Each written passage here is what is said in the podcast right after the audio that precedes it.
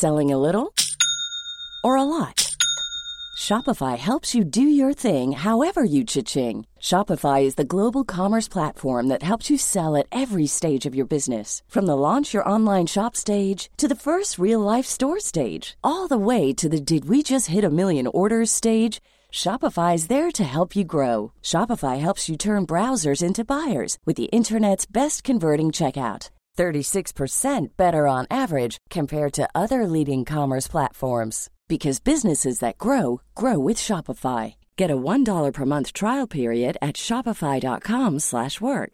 shopify.com/work. Bienvenue dans le podcast Culture PG du lundi 7 novembre 2022. Nous sommes un peu en retard, nous ne sommes pour l'instant que deux, mais vous inquiétez pas, un troisième va arriver tandis qu'un quatrième est malheureusement forfait.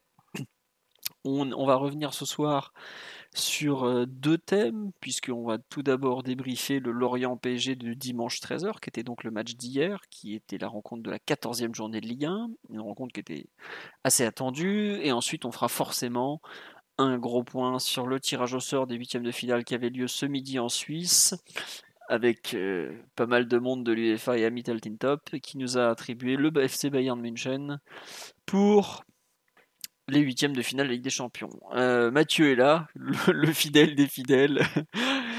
Comment dirais-je le, le Jean-Louis Gasset du podcast. Bonsoir Mathieu. Salut à tous. Voilà. Euh, donc, un rôle un peu plus important que, que Lolo à l'époque, je pense. Euh, je, ne sais pas, je ne sais pas. bref, bonsoir à tous sur live, ça fait très plaisir de vous retrouver. Euh, on nous dit prenons tout d'abord un moment pour apprécier Marchetti et son fameux mérite sportif. Ah bah, le mérite à l'UEFA, c'était une grande affaire. C'est un peu comme la transparence. Ça, ça va pas trop ensemble. Mais bon, c'est comme ça. Euh, on nous dit bonsoir à ceux qui ont besoin d'un pivot dans la surface pour gagner. Écoutez, le PSG a gagné sans pivot, euh, mais avec pas mal de, de talent ça va être le premier thème du soir. En tout cas, ça fait très plaisir de vous retrouver. Euh, on n'est que deux, oui, oui, oui. on n'est que deux parce qu'en fait, ce qui s'est passé, c'est que donc Omar va arriver dans quelques minutes. Il est en train de finir euh, un truc important de son côté, donc voilà. Et le malheureux Titi a été broyé par le capitalisme et a dû déclarer forfait. Euh, dans les dernières minutes parce qu'il était vraiment trop trop mal. Donc on lui a dit écoute Titi repose-toi, la Coupe du Monde arrive, ne te crame pas tout de suite, prends soin de toi. Il faut travailler encore demain. Hein, en plus, il y a du travail demain. Donc, euh, le capitalisme n'est pas comme le podcast, il est là tous les jours de la semaine et il l'attend. On va attaquer quand même tout de suite Lorient PSG. Ça fait, en tout cas, on nous dit le, le, P, le podcast c'est devenu le PSG en deuxième mi-temps. Mais non, mais le, podcast, euh, j'ai pris quelque chose comme 20 râteaux aujourd'hui parce que j'ai eu beaucoup de mal à trouver un quatrième et euh, voilà, malheureusement, ça a été trop, trop dur physiquement. L'enchaînement des matchs, euh, ça vous tue un groupe. C'est pas pour rien que Galtier a donné trois jours de repos. Mais en tout cas, on n'est pas là pour parler de ça. On va revenir sur le sur le Lorient PSG de dimanche 13h. Donc l'ouverture du score des Parisiens sur un but de Neymar à la 9 minute ou 10e, j'étais pas trop sûr de la minute, j'ai pas, pas pu trop regarder. En tout cas, passe décisive de Hugo Ekitike, sa première avec le Paris Saint-Germain, sa première action décisive tout court d'ailleurs. Égalisation de l'inarrêtable Terem Mofi sur une belle passe d'Enzo Lefebvre. Ponzo le fait, j'ai un petit doute, je crois que c'est le fait, mais bon. Toujours est-il que Terem Mofi égalisé dès la 53e minute, et enfin Danny Goat, l'immense Danilo Pereira, qui a marqué le but de la victoire à la 81e minute sur un corner tiré par Neymar, qui a donc fait le doublé but-passe décisive pour cette 14e journée de Ligue 1. On nous, on nous, dit effectivement match très sympa à suivre malgré l'horaire globalement, on s'attendait à un match de, bon, niveau, très vivant. Lorient n'est pas une équipe qui, est spécialement connue pour défendre ou autre. Mathieu me dit premier but sur corner depuis 2017. Euh, cette saison, c'est le premier. On avait mis un coup franc euh, excentré à Clermont, tête de Marquinhos, euh, que Neymar à la passe, ouais. C'est plus facile quand c'est pas Sarabia ou Solaire qui les frappe. Hein. Puis c'est plus facile quand ils sont frappés vraiment et pas seulement. Ils sont frappés directement aussi. ouais, parce que le, petit jeu à deux qui finit par un dribble raté ou une passe qui va jusqu'à Donnarumma. Voilà. on nous dit depuis quand les corners sont des passes décisives Bah depuis un petit moment, mais si vous regardez bien le, la LFP fait une distinction entre passe décisive dans le jeu et passe décisive sur coup de pied arrêté. Donc voilà c'est tout à fait euh, c'est une petite truc. On nous dit qu'il faut arrêter les corners à deux.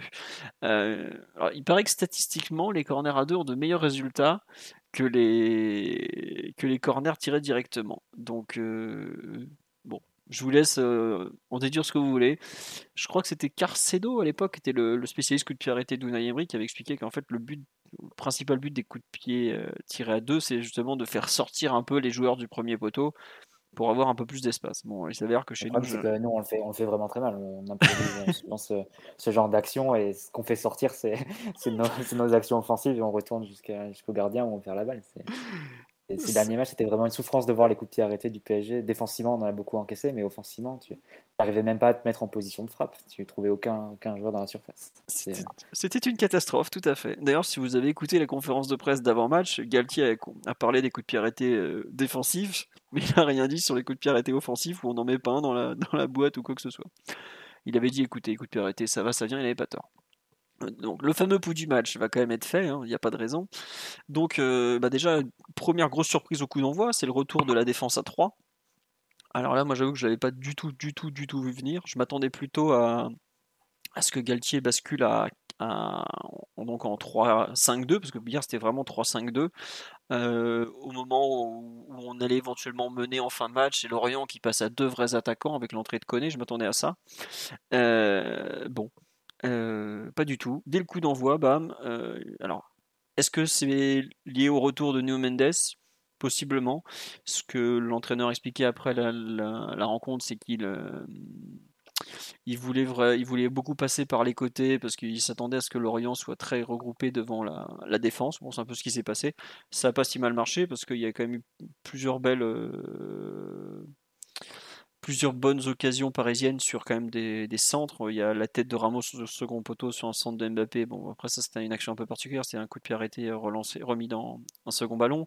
Et je pense surtout à la, passe de Hakimi pour Neymar qui remise sur Ekitike qui tire au-dessus, qui était pour moi la, plus grosse occasion parisienne. Toujours est-il qu'on a joué euh, le retour du 3-5-2. Est-ce que Daniel serait une option au milieu? On en reparlera plus tard.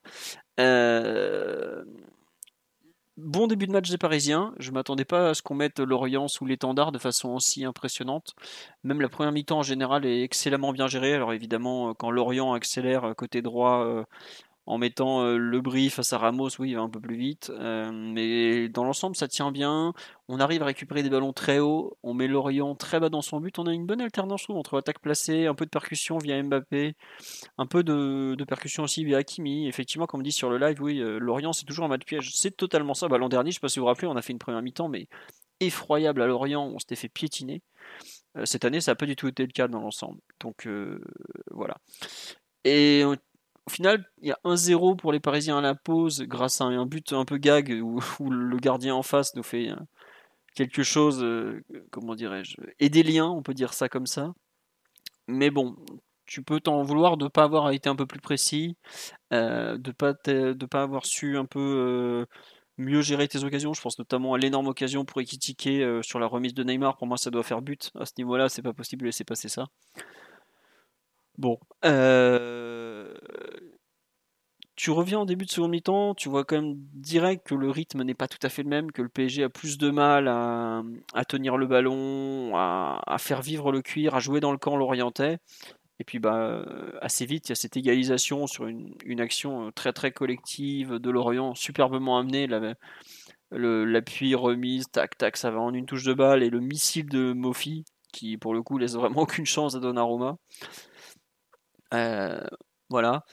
Et ensuite, on frôle vraiment la, je pense que si on se prend le but du 2-1 euh, à ce moment-là, on comment dirais-je, on on revient pas quoi. Euh, parce que on est on ne fait pas une super deuxième mi-temps dans l'ensemble. On voit que Mbappé commence à avoir des difficultés à, à comment dirais-je, à percuter. On voit qu'on a moins moins de justesse. Euh, ça a commencé à pas sentir très bon et d'ailleurs euh, on n'a pas tant d'occasions que ça en seconde période par rapport à ce qu'on a pu avoir en première où j'en ai compté 4-5. Là ça devient un peu ronronnant. Lorient euh, joue- pas très très bien les coups, à l'exception de cette barre transversale d'ailleurs. Mais euh, on, pour moi on se dirigeait tout droit vers le 1 partout et puis arrive ce- cet enchaînement de corners. D'ailleurs je me demande si c'est pas au départ celui... Si c'est pas Renato qui provoque le premier, puis ça s'enchaîne 1, 2, 3 et finalement ça doit être le, le quatrième qui passe. Euh, bon, euh, au final, on gagne 2-1. Je vais pas dire que pour moi, c'est totalement mérité sur la physionomie de la rencontre parce que Lorient a eu un quart d'heure de. Ouais, un bon quart d'heure, c'est ça à peu près. Mais un quart d'heure pour gagner un match contre le PSG, pour moi, c'est pas suffisant. Donc un score assez logique. Euh, bon. Pas un, immense match des Parisiens, mais sur une pelouse compliquée face à une très bonne équipe de Ligue 1. Parce que je pense que Lorient est vraiment une très bonne équipe de Ligue 1, bien organisée, euh, qui sait ce qu'elle veut, qui a des bons joueurs, comme on dit sur live. Ouattara, Lebris, le fait, même Mofi devant. Hein. Euh, c'était bien. Hein. C'est un bon joueur, Terem Mofi. C'est un très très bon attaquant même. Donc voilà. Tiens, on nous dit à propos de l'occasion d'Ekidike, tu verras qu'il s'attendait à recevoir le ballon sur son pied droit, puis il le reçoit sur le gauche. Le changement d'appui fait qu'il a perdu son équilibre et raté son tir. C'est pas pour le désolé, je comprends. Ah oui, non, mais ça, je, comprends très bien qu'il a pas de. Enfin, il à ce niveau-là, on peut pas rater des, occasions pareilles sans, excuse. Mais j'entends aussi qu'il est à quoi 10 mètres de la ligne, qu'il est tout seul dans la surface, qu'il a un ballon euh, parfaitement remis et qu'il doit au moins cadrer. quoi. Alors après, euh, si ça manque de puissance et tout, mais là, il envoie un parpaing au-dessus, bon, et on nous dit honnêtement, tu dois rentrer avec 3-0 à la pause. Peut-être pas 3-0, mais je pense que le break doit être fait en première mi-temps en revanche. Donc au final, une rencontre pas si mal gérée que ça. Euh, moi je craignais un peu le pire. 3, 3 jours et demi après Turin, match à 13h, Lorient qui est une équipe euh, quand même très, très bien gérée, très, euh, très tournée vers l'avant face à une équipe parisienne qui est souvent en difficulté sur ce genre d'équipe quand même, et qui a notamment contre Lorient l'an passé. Eh bien, Écoutez, on me demande le pouls du match de Bernat. Bah, allez voir la perf individuelle. Bernat, il a pas grand chose. Il a fait une bonne entrée, j'ai noté, je trouve. Donc voilà. On me dit, j'arrive pas trop à comprendre le passage à 3 derrière. Bah écoute, je... pour moi, la, raison s'appelle de No Mendes. Mais bon, euh, ça c'est comme ça. On, verra la suite déjà. Mathieu, sur le match en général, alors que je viens de parler tout seul pendant 10 minutes, qu'est-ce que tu en as pensé? Non, moi je te rejoins. Hein. C'est un, bon match du PSG. J'étais aussi agréablement surpris de la la première mi-temps, de la capacité du PSG à prendre le ballon, à mettre euh, le jeu dans le camp de Lorient, à presser haut, ce qui était moins le cas sur les derniers matchs du PSG. Euh, on ne le voyait plus vraiment sur les dernières sorties. Ça, c'était une agréable surprise de, le retrouver mm. sur un match comme celui face à, face à Lorient hier. Euh, pas mal d'occasions, pas mal de situations de, creuser l'écart en première période. mais malheureusement, tu arrives à 1-0 et, et ça le fait pas et tu, tu te retrouves toujours à la merci d'une égalisation et d'une action un peu isolée. Euh, paradoxalement, Lorient, j'ai trouvé que c'était une équipe qui t'avait pas tant mis en danger que ça hein, sur l'ensemble d'un match. Même la deuxième période qui est pas très bien, euh, enfin qui est moins brillante côté PSG. Euh, Lorient fait seulement trois frappes. c'est pas une équipe qui t'a acculé, au contraire, c'est ah qu'ils ont marqué le, but du 1 partout. Ils ont, ils ont un peu reculé, ils ont laissé à nouveau la possibilité de, de marquer. Vous voulez couper, pas, Non, non, non, pas du tout. Je te disais, oui, non, je suis d'accord avec toi que mm. euh, je m'attendais pas à ce qu'ils jouent aussi proche de leur but, en fait. Mais je pense que c'est vraiment le PSG qui les a mis très bas. Hein. Donc, euh, c'est vrai.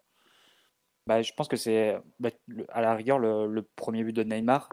Euh, tu peux dire que c'est une action isolée, mais c'est un peu, un peu un symbole de, de ce qui s'est passé en première période où Paris s'est à, à nouveau réussi à enquiller quelques séquences de pressing assez haut des choses que tu voyais vraiment très peu sur les derniers matchs. La fatigue aidant, et globalement, on était assez content parfois de, se replier, de lancer Mbappé en contre. Même face à Haïfa, genre d'équipe, ne faisais pas ce, type d'effort et, et essayais plutôt d'avaler les espaces en, contre-attaque. Là, je pense qu'il y a eu un brief avant le match en se disant que voilà, Lorient, c'est une équipe qui sait bien jouer au ballon. Si tu les laisses un peu faire, ils vont te mettre en, en difficulté, ils vont réussir à bouger ton bloc. Et je pense qu'en première période, on a réussi à garder un niveau de discipline et de concentration qui a été, qui a été important pour leur laisser euh, ouais, assez peu de choses. Je crois qu'il y a juste un centre en retrait qui, euh, qui donne une frappe du gauche côté, euh, côté l'orienté. Elle est un peu elle est désaxée, elle, est, elle s'envole. Mais globalement, en période, ils ont quasiment rien. Ouais, non, ils, ont. Bah, si tu dis, il y a ça, il y a peut-être ouais, ce genre de truc d'action un peu où ils n'ont pas grand chose, mais par rapport à ce qu'on pouvait craindre, honnêtement, il y a une personne sur live aussi qui dit ouais, on a été agréablement surpris et tout ça. Non, très agréablement surpris. Hein. Hmm. Ah, Omar est là. Bonsoir Omar, nous entends-tu? Bonsoir les gars. Ah. Bonsoir à tous. On est très content de t'avoir. Euh, tu, étais au, tu étais au stade euh, dimanche? Formidable stade Yves Alain de son nom complet. Euh, est-ce que tu as trouvé toi aussi, comme Mathieu, que le PSG euh, avait un peu retrouvé euh, le, fil de son pressing euh, dès, le début de la rencontre, tout ça? La rencontre est très marquée un grand, un grand niveau technique, à vrai dire. Euh, beaucoup de justesse dans, les phases de construction. Donc il y a eu des très longs temps de possession qui ont un petit peu fait reculer Lorient. Euh, C'était quelque chose qui était assez attendu, à vrai dire, de leur, euh, de leur côté. Euh, mais, euh, mais globalement, j'ai pas trouvé qu'on a forcément retrouvé le, fil du pressing sur les peu de phases de perte qu'il qui y a eu, à vrai dire. C'est vraiment plutôt ce qui m'a agréablement surpris, c'est la capacité à se mettre haut dans le code de Lorient et à construire et à vraiment avoir beaucoup de joueurs concernés par, par ces phases de construction. Là et en réalité le, but il est dans la dans la droite ligne de ça même si c'est un peu c'est un peu caricatural parce qu'il y a, y a une énorme prise de risque lorientaise qui est d'ailleurs un petit peu le, fil rouge de tout ce qu'ils essayent de construire depuis, depuis le début de cette année. ils sont, entre guillemets, pas payés, mais Paris, pour le coup, est, proche des porteurs et ça nous permet de, de marquer ce but qui, en réalité, à mon sens, est taché juste quand tu vois la, physionomie du début du match.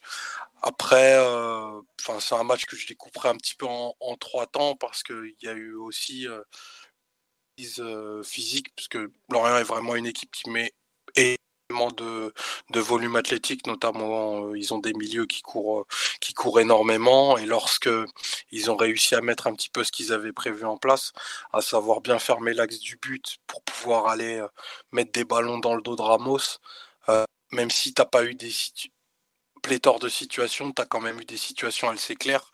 Euh, je pense en début de match à une, situation d'Enzo Lefebvre notamment, qui est pas super bien gérée avec un tir assez tendre et derrière un petit peu de frisson qui nous ont donné un peu plus en, deuxième période où là moi je trouve qu'ils ont pris le, dessus dans notre cas dans leur capacité à, déséquilibrer. Mais malgré tout ça je trouve qu'on fait un match plutôt sérieux face à un adversaire enfin de, de, bon niveau qui a proposé un match pas tout à fait parce qu'on on aurait pensé effectivement que c'était une équipe qui allait venir pour emballer la, rencontre. Ils ont été plutôt prudents dans l'approche et patients, en tout cas parce qu'ils avaient, je pense, clairement ciblé que, Paris, ben, beaucoup de joueurs en, effet ben, jouent très haut, mais pour se replier, c'est une, c'est un autre problème. Et ça, on en, parlera un petit peu plus à mon avis euh, tout à l'heure. Mais euh, globalement, ce qui moi m'a vraiment pas entre guillemets fait plaisir sur cette rencontre, c'est le retour de, de ces grandes phases de construction qui permettent ben, de, de, de, vraiment acculer l'adversaire et lui mettre des temps de jeu qui sont très très difficiles à tenir quand tu as des possessions qui, qui vont à plus de 20 passes et c'est ce qu'on a vu notamment au début du match. Ouais. Tiens, on nous parle de la pelouse. Euh, non, le synthétique de Lorient est, est, mort en 2015 de mémoire.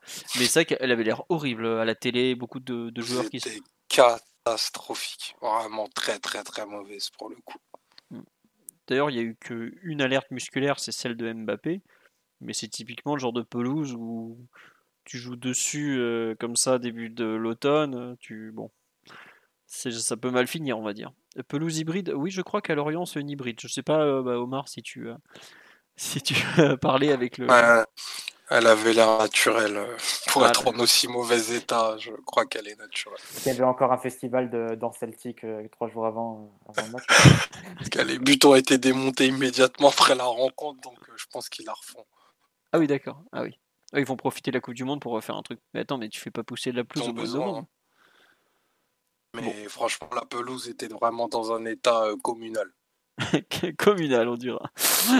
Est-ce qu'une pelouse c'est si cher à entretenir? Oui, une pelouse c'est cher à entretenir. Oui, euh, oui, oui, il faut pas croire, c'est énormément de frais. Euh, une, une, pelouse digne de Mariupol, je ne sais pas. Euh, petit passage sur euh, live. Merci à Thunder 493, Boom Boom 141, Sébastien Robit et Redfish pour les subs en cours de podcast. C'est très gentil à vous. On sait pas trop quand sera le prochain podcast, mais en tout cas, merci. Ah, si, lundi prochain, parce qu'on joue encore un match, j'avais oublié. Euh, non, il y, avait y avait pas mal de questions sur le live. Je vais vous en lire une ou deux parce qu'on va, on nous dit c'est la 18e équipe en possession de balle, Lorient. Je suis pas spécialement surpris parce que c'est vrai que c'est une équipe qui va quand même plutôt vite vers l'avant, qui perd pas, contrairement à nous qui posons des phases de possession de des fois 2, 3, 4 minutes, euh, c'est pas du tout, du tout leur style de jeu. Et j'avais une. Ah tiens, une question sur un point effectivement, euh, sur le premier but. Est-ce que vous pensez que le fait que Ekitike fasse la. Qu'est-ce qu'on pense du fait qu'Ekitike fasse la passe à Naï? J'aurais trouvé plus logique d'essayer de chercher le but. Est-ce que c'est un manque de confiance euh, Tiens, Mathieu ou Marc, qu'est-ce que vous en pensez de cette action, euh, bah, de ce premier but de... du PSG où Ekitike remet le ballon à, comment à Neymar pour marquer plutôt que de marquer lui-même? Qu'est-ce que vous avez vu un manque de confiance? Moi, j'ai aussi interprété comme ça, hein, le fait de, redonner le ballon alors que bah, il a le but. Quoi. Après, c'est vrai qu'on nous dit euh, la lucidité, c'est important plutôt qu'il tire au-dessus ou à côté. Ouais, mais j'avoue que j'ai quand même surpris avec euh, le. Bah, le but est quand même pas mal ouvert. Je sais pas, Mathieu, toi. On se, on, se plaignait de l'inverse en début de saison quand il y avait des joueurs qui, euh, ne pas le jeu et prenait la solution individuelle au lieu de jouer sur le partenaire mieux placé. Donc, tu vas pas reprocher le, contraire à Ekitike sur cette action. Non, c'est sûr, c'est sûr. Après, euh, Neymar, euh, il reçoit un ballon, bon, il fait quand même euh, quoi, un dribble et demi, une frappe pile entre deux joueurs. Le but n'est pas fait, fait. Je pense que ce que fait Neymar, c'est plus dur à marquer que ce que doit faire, que ce qu'aurait eu à faire Ekitike pour marquer. Mais bon, écoutez, bon, comme on dit sur live, c'est une façon de se faire accepter effectivement aussi. Toujours est-il que ça fait but et que euh, on va pas se plaindre de l'altruisme. Ce sera la conclusion sur ce but de Ekitike. On va passer un peu à l'analyse collective. Euh, donc on a reparlé un peu du, pressing, tout ça, tout ça. Euh, les phases de possession. Est-ce que tiens justement cette façon de, tenir le ballon, de, mettre Lorient très bas dans son camp, vous l'attribuez aussi au retour du 3-5-2 euh, avec une équipe peut-être euh, plus élargie et un peu moins axiale que ces dernières semaines. Je sais pas, Mathieu, Omar. Euh, oui, Mathieu? Je l'attribue surtout au fait que Lorient n'est pas venu te chercher si haut que ça, en fait. Et peut-être moins haut que la Juve. Hein. C'est peut-être un peu contre-intuitif quand tu penses aux, caractéristiques des deux équipes. Et t'as pas eu ce, type de pressing ultra agressif, homme pour homme, et, vraiment ouais, très offensif dans notre camp pour bloquer les premières relances souvent on a pu sortir en première période euh, pour justement enclencher ces phases de possession dont, dont, parlait Omar. Lorient a eu, pense, une approche un peu euh, prudente, ou en tout cas plus tournée vraiment sur euh, boucher les espaces dans l'axe essayer de repartir en contre une fois, une fois l'équipe du PSG aspiré, aspiré haut sur le terrain. ils l'ont fait plus ou moins bien, mais sans doute moins que, que plus. Et, et, effectivement, Paris n'a pas eu tant de mal que ça. Après, je sais pas si c'est une question de système, parce qu'il faut se rappeler aussi des, raisons pour lesquelles on, on l'avait changé. On disait qu'on avait pas mal de soucis euh, à la relance au pressing avec Ramos et Danilo qui se retrouvaient dans des, euh, dans des situations inconfortables pour eux sur euh, leur mauvais profil, entre guillemets. Marquinhos qui devait avoir un rôle un peu, un peu hybride, à se projeter comme ça au milieu de terrain, etc. C'est des, choses qu'on a moins vues sur un match comme, comme hier, parce que Lorient a moins, tu l'as moins exigé en fait que, que Benfica ou que, que d'autres équipes quand tu étais encore à 3 derrière. Donc mm. euh, je pense que ça s'explique un peu, un peu aussi par l'attitude de l'adversaire. Justement, je pense pas qu'on ait résolu tous nos problèmes à la relance euh, d'un coup euh, entre vendredi et dimanche. Non, c'est sûr. Mais ça, on dit à chaque fois qu'on change de système, le premier match fonctionne très bien et c'est plus compliqué ensuite. Est-ce que Lorient n'a pas été surpris effectivement de ce retour de système, ce retour au, au 3-5-2 que, que personne n'avait vu venir? Moi, j'avoue que je me suis un peu interrogé quand j'ai vu quand je vois, je crois que c'est l'équipe qui le sort euh, samedi soir que Danilo sera titulaire. Je... Danilo devant la défense, alors qu'il a toujours mis euh, Verratti jusque-là. Est-ce qu'on va pas faire la bascule à 3 parce que justement Danilo revient? J'avais un petit doute. C'est vrai que c'est intéressant ce que disait Galtier sur le fait de profiter de la largeur. Parce que c'est aussi ce qu'on avait vu en début de saison quand les équipes ne nous connaissaient pas trop et jouaient encore à 4 derrière quand nous on jouait à 5. Et il y avait quand même beaucoup d'espace sur les, sur les côtés pour nous à chaque fois. Et là, je pense qu'on l'a un peu retrouvé sur un match comme, euh, comme hier, notamment sur le côté droit, où Hakimi était régulièrement trouvé assez seul, euh, notamment trouvé par, Neymar sur des, renversements de jeu. Et euh, c'est un peu les, caractéristiques quand tu joues un 4-4-2 très resserré dans l'axe, etc. Si tu arrives à bien, écarter, à bien étirer, à bien renverser, tu peux retrouver des espaces sur cette, bande un peu de 10-15 mètres sur, sur les deux côtés. Donc c'est un peu, je trouve qu'on l'a plutôt bien fait mais ça rappelait euh, les quelques matchs en début de saison où les adversaires ne s'adaptaient pas encore et ne jouaient pas encore avec une ligne à 5 pour, euh, pour matcher les, les 5 joueurs, euh, enfin les, ouais, nos, 5, nos 5 défenseurs à nous en fait. Donc c'est on a profité en fait du même type d'avantage qu'on avait sur les premiers matchs.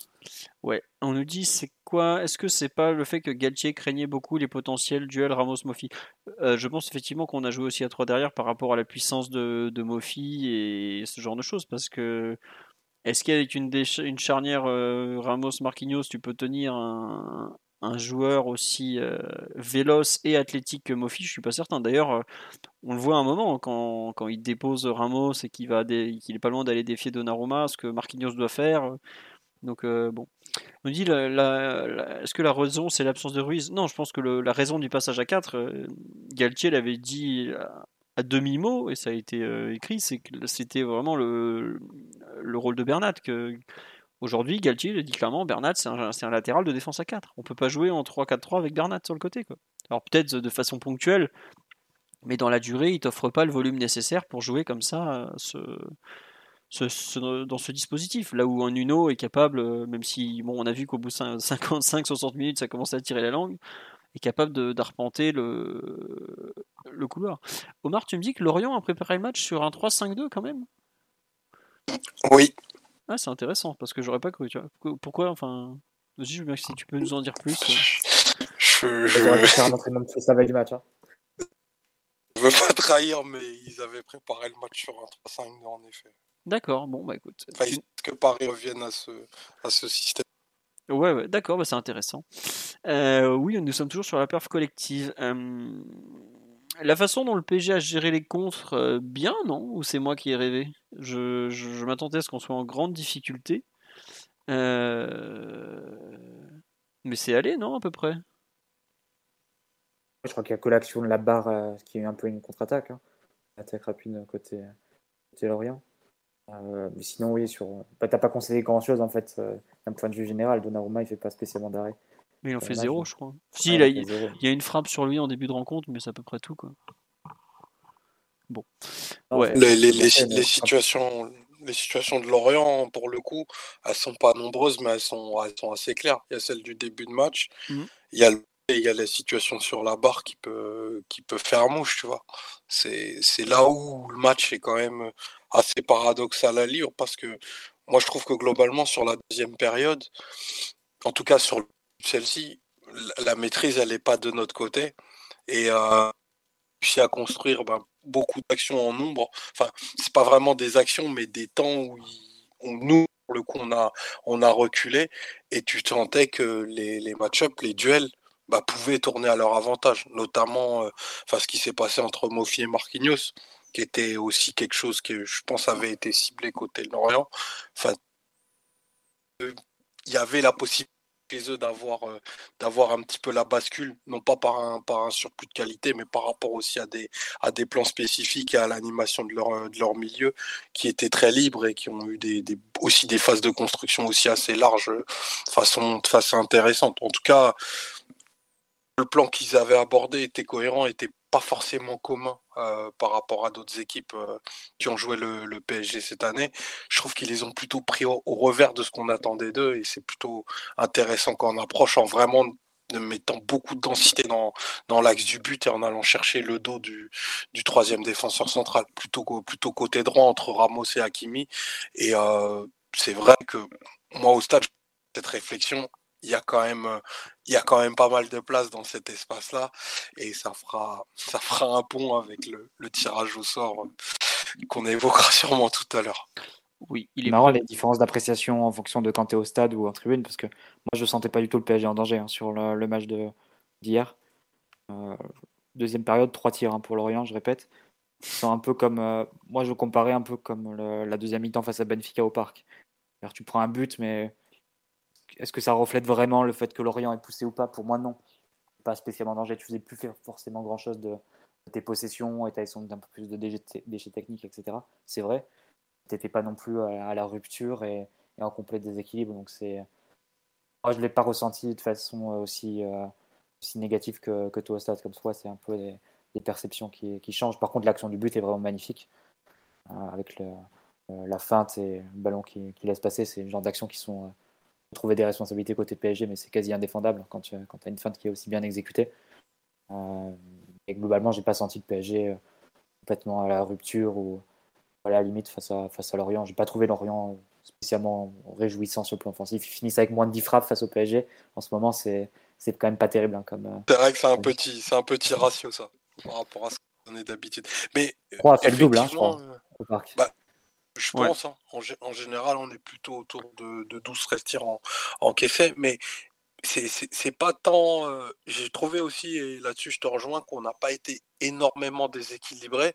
Par contre, j'ai trouvé que poussé de Lorient était vraiment de qualité. Et tu sens que ils ont des joueurs qui ont un certain niveau, mais qui ont des bonnes inspirations dans les, dans les derniers gestes, parce que cette action, euh, ils ont à faire en première période, elle n'a pas fonctionné, euh, parce que je c'est Mofi qui se précipite un petit peu, mais ils ont exactement la même situation où le fait fit avec le ballon attend un autre appel pour donner et, que, et que part, euh, part dans, dans l'espace euh, opposé. Donc c'est plutôt intéressant moi, j'ai trouvé que c'était une équipe pas mal. Franchement, bon, après, j'ai peut-être un peu un regard biaisé parce que cette année, je les ai vus hein, pas mal de fois. Effectivement, enfin, ils ont une approche qui, que moi, je trouve intéressante. Et dans un match celui-ci, enfin global, même si on a les trois points, je pense que eux aussi se sortent en, se disant, euh, dans un match où par exemple Neymar a été aussi bon, au final on a presque limité la casse. Bah, quand tu les écoutes après la rencontre, ils se disent qu'on est dans le vrai, euh, mais c'est vrai qu'on manque, on a manqué de talent par rapport à eux, quoi. Et c'est un peu ça, tu vois, le match. Euh, bon, il y a, ils ont fait des erreurs individuelles importantes, mais je pense qu'ils s'attendaient à souffrir peut-être un peu plus. Et puis, enfin, tu vois, autant on peut dire du bien de, leurs individualités offensives, autant défensivement, c'est pas non plus, ils ont pas des, très très gros joueurs en défense, tu vois. Donc c'est bon, c'est un peu. Euh, je pense que les deux équipes sont satisfaites. Le PSG parce qu'il a fait un bon match et l'Orient parce qu'ils se rendent compte qu'avec ce qui doit être quoi, le 12e ou 15e budget de Ligue 1, ils arrivent à produire un, jeu et des, situations d'une équipe de, de, première partie de tableau, quoi. bon, je vais pas dire que tout le monde est content parce qu'ils ont perdu, mais au final, tu, ressors de, là-bas sans, sans trop de casse, avec 3 points de plus et en ayant l'impression que tu étais en mesure de bien gérer ou pas trop mal gérer leur, leur point fort. Quoi. On nous disait, ils se disent que c'était peut-être le bon moment pour les prendre. Oui, ouais, après, le PSG semblait quand même très, très concerné par la rencontre. Il y a des matchs je repense à PSG 3 par exemple, au bout de 5 minutes, tu sais que ça va être pénible parce que on n'est pas dedans. Là, au bout de 5 minutes à Lorient, c'était tout le contraire. Tout le contraire. Tu voyais qu'ils étaient très bien, qu'on était en place, que ça jouait, que collectivement, tactiquement, ils étaient tous à peu près sur la même page. Ça aide globalement. Donc, euh, c'est pas non plus une immense surprise que le PSG arrive quand même à gérer Lorient. Hein tu censé euh, avoir des ambitions européennes. Si tu n'arrives pas à gérer l'Orient, je peux être méchant, mais tu peux les oublier. Quoi. Déjà qu'on n'est pas sûr qu'on puisse en avoir euh, après le, le, 9, le 8 mars, on verra. On dit Lorient n'est pas en sur-régime. Non, en ce moment, ils sont même plutôt en sous-régime parce qu'ils viennent d'enchaîner 4 matchs sans gagner, dont 2 défaites. Voilà. Euh, on nous dit la célébration de Neymar sur le but de Danilo est assez révélatrice. J'avoue que j'ai pas fait gaffe. il devait être très content, j'en doute pas. Euh, mais euh, par ça, je, je ne sais pas, peut-être. Oui, oui, je pense que les joueurs se sont quand même bien arrachés pour aller chercher la victoire. Euh, on les voit à la fin, ils étaient rincés quand même. Sur l'aspect collectif, Mathieu Omar, est-ce que vous voulez rajouter quelque chose? On a fait un tour assez rapide pour une fois, mais on peut aussi, il y a des points qui vous tiennent à cœur que vous voulez redévelopper peut-être? je vous écoute volontiers. Non? Tiens, oui Mathieu, vas-y. Non, non, je ne sais pas si après, peut-être que ça fait un peu le point avec les, les perfs individuels, mais un peu comment ça s'est réparti offensivement euh, devant. Oui. pour le coup, on jouait avec un vrai attaquant, euh, comme Ekitike sur, sur un match comme celui-là. Euh, avec du bon, parce que Ekitike s'est procuré des, des, situations importantes dans la surface, que tu vois pas forcément toujours quand, quand tu joues avec un joueur moins neuf, moins ouais, neuf de profil que, que lui sur les, dans, l'association du trio. Par contre, le corollaire, c'est que tu, trouves un Mbappé vraiment très désaxé, hein, qui doit jouer des, ballons, enfin des, centres au second poteau, euh, des, situations de frappe de Mbappé, c'est des frappes à l'entrée de la surface, euh, un peu à l'angle comme ça. Alors, ouais, c'est, il en a déjà mis et c'est très belle. Mais bon, ça demande quand même un certain. Enfin, il faut, c'est, limite un exploit technique hein, de, réussir à les, à les mettre au fond. Et euh, ouais, moi j'ai trouvé qu'au final, J'aurais préféré avoir Mbappé dans les, dans, les, dans les mêmes zones que celles où, où Ekitike a été trouvé dans la surface, en fait. Les trois occasions d'Ekitike, j'aurais préféré que ce soit Mbappé euh, à sa place pour qu'il y en ait au moins une qui aille au fond. C'est un peu le. Moi, j'arrive toujours pas trop à m'y faire, en fait, au, fait que Mbappé veuille à ce point jouer sur le côté. Alors après, il a fait quelques différences. Hein. Il y a une, fois où il passe vraiment en puissance, il, fait une frappe euh, le fermer, le, le, gardien repousse bien, mais voilà, c'est des frappes qui sont pas qui sont très difficiles, qui sont quasiment impossibles à, mettre au fond. Et euh, je trouve que c'est un, un, peu dommage. Je me retrouve avec un joueur euh, et Honnêtement, quand je le voyais centrer au second poteau, j'ai l'impression qu'il qu jouait comme Joao Cancelo en fait à City. Enfin, si vous visualisez les, les centres au second poteau qu'ils font euh, pour l'arrivée dans la surface de l'ailier droit de Bernardo Silva, par exemple. Et, ok, il porte le numéro 7 tous les deux, mais c'est pas pas le rôle de Mbappé. Non, il doit être il doit être beaucoup plus proche du but, beaucoup plus euh, incisif et, dangereux au final. Mais sur un match comme euh, comme hier où il n'y a aucune grosse occasion, ça me chiffonne un peu parce que c'est un joueur qui peut peut s'en créer beaucoup plus. Alors c'est sûr quand tu regardes les, les buts qu'il met cette saison, c'est des, euh, pour beaucoup il y en a des buts vraiment superbes. Et il pourrait, se, il pourrait encore exploser ses, ses totaux s'il rajoutait les, les buts faciles entre guillemets où il aurait juste à accueillir dans la surface le travail de ses partenaires. Donc c'est un peu, je sais pas, la, répartition offensivement devant me, chiffonne un peu. Ouais, je sais pas, moi ça m'a pas choqué sur la rencontre, le fait qu'il aille un peu percuter comme ça côté gauche, euh, qu'il amène un peu de vitesse. Euh, on dit sur live, il doit se dire qu'il n'y a personne pour déséquilibrer à part lui. Ouais, peut-être, mais moi je suis d'accord avec Mathieu que des ah, fois. Il... Mendes, hein, t'avais le retour de Mendes sur un match comme, comme ouais. hier. Après, Mendes semblait pas être non plus à, à 100% quand tu vois comme il a fini cramé et tout. Euh, mais je, je, suis un peu derrière. Je, je comprends le, le fait qu'il veuille aller côté gauche et bah, tu vois, il fait le, le centre pour Ramos. C'est lui qui décale Mendes sur l'énorme occasion là d'un 0-0. Il y, a de, il y a de quoi faire quand même, mais. Euh... Bon, ça me choque pas en fait, comme sur ce genre de match de Ligue 1, il en profite un peu pour. Euh... Je pense que le rôle de Mbappé, ça doit être celui qui décale euh, dans l'espace pour, nous, pour Nuno Mendes. Non, non, mais. Tu auras envie que ce soit Neymar qui fasse ce décalage là et que le centre il arrive sur, euh, sur Mbappé ensuite. C'est un peu plus, un peu plus naturel. Mais... Je sais pas, toi, vu du stade, Omar, ça t'a ça t'a beaucoup choqué euh, Mbappé très très à gauche comme ça? Moi, j'ai j'ai vraiment eu la sensation qu'il était très à l'économie.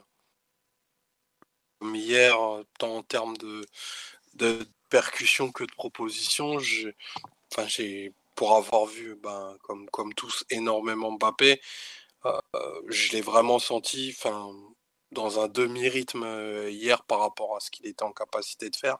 Après, effectivement, il a eu un rôle ultra excentré et, et pour le coup, ben, combiné avec Nuno, c'est, je dirais, mais lui joue vraiment toutes les actions de la même, de la même manière. Et j'étais pas surpris qu'il qu sorte à la 60e complètement éteint, tant il a donné euh, en termes d'animation de, de, son couloir, mais vraiment Mbappé, je l'ai pas concerné par la rencontre, mais un petit peu la, la tête ailleurs et, et, en tout cas soucieux de, de sortir la, de la rencontre sans pépin. Quoi il a eu une alerte euh, à la fin de la rencontre. Ouais. Et d'ailleurs, il est sorti euh, visiblement avant que ça soit grave. Il a senti un, que ça tirait un peu, il a fait oh là là, allez. Après, c'est vrai qu'on dit sur live, peut-être qu'il a eu un peu peur de se blesser vu la pelouse. Ah, c'est possible aussi, ça. c'est vrai, effectivement, vu en plus à quel point, euh, quand il accélère, il tire fort sur les muscles, et vu l'état de la pelouse. Bon. Peut-être qu'effectivement, il a eu peur de, de se blesser, ce, ce bon Kylian. Euh, Peut-être un petit mot quand même sur les coups de pied arrêtés, parce qu'on a marqué sur un corner. Euh, vous les avez trouvés mieux tirés que, que d'habitude, avec Neymar euh, à la baguette la plupart du temps. J'ai vu Neymar en tirer un. À un moment, il y a eu un. Renato qui en frappait un bon, je pense. Oui, Renato, voilà, c'est ça que je cherche. Le début de la séquence, non? C'était le premier de Renato, ensuite il y a un deuxième et hmm? le troisième ensuite. Je sais pas si c'était. Il s'enchaîne. Euh, Renato frappe, je crois frappe que Rena... juste, après, juste, avant le but, je pense. Renato en met un, c'est pas sur la tête de, de Ramos, celui de Renato plutôt? De Ramos, ouais, sans doute. Ouais. Et il, est très... il le provoque, il le tire, et il est très très bien tiré, effectivement. Mais après, c'est bien que le P... on a eu euh... Renato côté gauche, c'est ça. Ouais. On a eu au total donc le but de Danilo, la tête de Ramos, une autre tête de Danilo encore qui passe au-dessus. Je crois que c'était un corner, c'est pas un coup franc. Euh, on a une tête de Ramos, mais ça c'est sur un, ballon rejoué et, Mbappé qui déborde, qui met au second poteau. Je sais pas depuis combien de temps on avait eu euh, trois occasions, au moins trois têtes, trois reprises de la tête dans le même match. Je, je, n'arrive même plus à me rappeler tellement c'est il y a longtemps. Non mais c'est vrai, après on nous dit qu'il n'y a pas de Messi, il n'y a pas de corner à deux. C'est possible aussi, effectivement, j'avais pas lié ça à Messi, mais bon. Je crois qu'on a bien dû en jouer un ou deux à deux euh, entre oui, et Neymar. Bien sûr. Ah, tu, tu, n'oublies pas un, un, si grand plaisir, un si grand bonheur, tu vas pas l'oublier comme ça. Tu te doutes bien qu'il fallait bien qu'on en fasse euh, un ou deux bien pourris pour, euh, pour faire passer la, pilule. Mais bon. Non, globalement, je trouve un peu de mieux. Alors, est-ce que c'est la, conséquence du travail que le PSG visiblement effectue depuis quelques jours à l'entraînement, selon Galtier, même si bon, faut toujours se méfier des propos d'un entraîneur, il ne veut pas dire qu'il ne travaille pas. Euh, bon, c'est un peu mieux. Je sais pas, tiens, Omar, vu du stade, si tu as ressenti des différences d'organisation au côté parisien sur les, coups de pied arrêtés ou pas du tout? On les a frappés déjà. C'est un changement extrêmement, notable. Et puis on a, on a une arme, une arme défensive de plus qui n'est pas négligeable. Parce que là, athlétique euh, de, de, Danilo sur les Lorientais dans les, dans les deux surfaces, elle a été euh, mine de rien assez notable et, il est récompensé sur ce but-là où, pour le coup tu vas manger sur la tête euh, d'un Lorientais. Donc ouais, j'ai trouvé aussi que c'était mieux frappé, qu'on allait chercher des zones et pas, et pas forcément toujours le, premier poteau comme on a l'habitude de le faire. Et, et, pour le coup, on est, bah, on est, on est récompensé avec les frappeurs qu'on a et les menaces qu'on pourrait faire planer, moi je trouve que c'est vraiment un, secteur qui est encore sous-exploité et qu'on va avoir euh, tout le loisir, je pense, d'optimiser au cours des, prochaines semaines. Mmh, d'accord. Tiens, y a pas... quand tu parles de zone, effectivement, si je me trompe pas, les trois têtes dangereuses, Ramos, Danilo, Danilo, sont plus ou moins toutes dans la même zone, hein, entre le premier poteau et le point de pénalty à peu près, non? Elles sont euh, toujours, toujours dans les 5,50. Donc euh, les deux, têtes, c'est les, trois fois au même, à peu près au même endroit. Donc, euh, bah, ça veut dire déjà que, un, c'est bien frappé, parce que c'est la meilleure zone, à mon sens, à, aller chercher. Et deux, que, tu domines tes vis-à-vis, parce que c'est toujours là où il y a la densité quand tu, tu frappes des corners ou des coups francs excentrés. Donc, ouais, c'était, c'était plutôt bien. Et tu vois bien que, en plus, Lorient, c'est une équipe qui, enfin, physiquement, par un petit peu nous ressemble, de par la composition de ces milieux, mmh. qui ne peuvent pas apporter dans ces, dans ces zones-là. Et là, clairement, euh, quand tu as Danilo, Ramos et, et mmh, Marquinhos, je crois que les trois d'ailleurs gagnent un duel de la tête offensif, c'est une arme dont tu, tu dois pas te passer. Mmh. C'est pas infamant que de marquer des coups de pied arrêtés, c'est pas des buts qui sont sales, quoi. faut les prendre. Non, ça compte comme les autres. Hein t'as pas une prime au beau but. Hein. Après, je sais qu'il y a un, grand philosophe du football qui a proposé que les buts de l'extérieur de la surface comptent double, mais je sais pas si ça s'est fait finalement. Je, crois que cet homme a eu des problèmes dans le sud de la France. mais bref. On va passer au perf individuel. Euh, non, juste euh, merci au styliste du son pour le sub. Mon pauvre, vu nos problèmes techniques, tu dois t'arracher les oreilles tous les lundis. Mais c'est gentil à toi quand même. Euh, sur les perfs individuels, bon, on va pas, on va continuer sur ce bon Danilo, j'imagine. Petit petit mot sur sur lui parce que il revient dans le 11. Mathieu avait spoilé toute la planète football en expliquant que évidemment que Danilo serait titulaire dès qu'il reviendrait. Mais quand même, tu l'as une petite surprise au moment de la compo ou pas quand même, Mathieu? Parce que... Surprise dans son poste. Parce que je pensais que ce serait au milieu de terrain euh, et que Galtier continuerait avec le, 4-3-1-2 entre guillemets. Euh, mais pas de surprise de le revoir. Et effectivement, on parlera du Bayern tout à l'heure, mais c'est évident que face au Bayern, tu auras deux défenseurs centraux plus Danilo. Après, euh, le schéma, on ne sait pas. Ça sera peut-être à 4 derrière ou, à 3. Mais si tout le monde est apte, Danilo est, est dans le 11. Ça, on va revenir à, va revenir à des choses qui, qui sont, euh, je pense, euh, qui vont pas faire débat. Et ça, je, pense qu'il a, il a gagné assez naturellement sa place, quel que soit le poste, j'ai presque envie de dire. Eh bien, écoute, non, moi j'avoue que je, ne pensais pas qu'on le ferait débuter aussi vite une rencontre euh, sur alors qu'il revenait à peine de blessure, parce qu'il a quand même euh, été absent euh, ouais, pour un peu moins de trois semaines. Il avait joué juste 5 minutes à Turin, là, boum, titulaire. Je pensais pas euh, qu'il offrait rejouer aussi vite. Tu nous dis pourquoi Danilo est à gauche et Ramos à droite. Galtier n'a toujours pas donné raison. Oh bah, sur la défense à, 5, enfin à 3 si vous préférez, c'est très simple. C'est que Ramos a fait tous les matchs à côté d'Akimi. Il considère qu'il a pas envie de casser cette paire. Et Danilo a, tout le temps joué axe gauche dans la défense à 3, me semble-t-il, j'ai un doute. Il me semble qu'il a toujours joué axe gauche. Donc pareil, il n'y a pas de raison de changer. Euh, voilà. Euh, dans ce cas-là, c'est pas très compliqué à, expliquer. C'est quand on joue à 4 derrière c'est plus compliqué à expliquer. Maintenant, est-ce que ça remet en cause la nécessité de recruter un défenseur central au mercato d'hiver? Vous avez vu un peu les propos de Luis Campos tout à l'heure qui a dit bon, bah, on verra ce que la Coupe du Monde va nous générer comme, euh, comme truc parce que c'est compliqué. Les, Portugais d'un côté et les Espagnols de l'autre. Il y a un peu de ça aussi avec euh, Hakimi qui est un peu assimilé espagnol. Je crois qu'il a la double nationalité d'ailleurs, ce qui serait logique vu qu'il a quand même vécu ses 20 premières années là-bas. Mais euh, voilà, on nous dit Ramos ne sait jouer qu'à droite. Non, Ramos serait plutôt jou- jouer à gauche au départ, mais bon, c'est comme ça. Euh, sur le match de, Danilo, sinon très bah, à son niveau quoi. Bon, il s'est un peu fait prendre une fois euh, sur un dribble par un attaquant qui va un peu beau- beaucoup plus vite que lui, mais sinon tu retrouves le joueur que tu as, calme, serein, euh, fiable à peu près en- dans toutes les circonstances. Il y, a, des moments où je trouve vraiment excellent, c'est quand tu as, un contre adverse, tu as le dernier, l'attaquant qui va beaucoup plus vite que lui, où tu te dis, bon, bah, quand tu vois la différence de vitesse entre les deux, il va le déposer. Et je sais pas comment il se fait, mais à chaque fois, pratiquement, il arrive à s'en sortir. Et je comprends pas. Il a un, sens du timing euh, qui est assez fou à ce niveau-là et qui, euh, qui montre bien que c'est quand même un joueur qui est qui comprend très très bien le jeu et qui, qui réfléchit quand il est sur le terrain.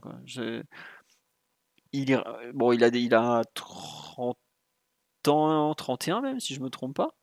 Euh, bon, les deux tiers de sa carrière sont, sont derrière lui, évidemment.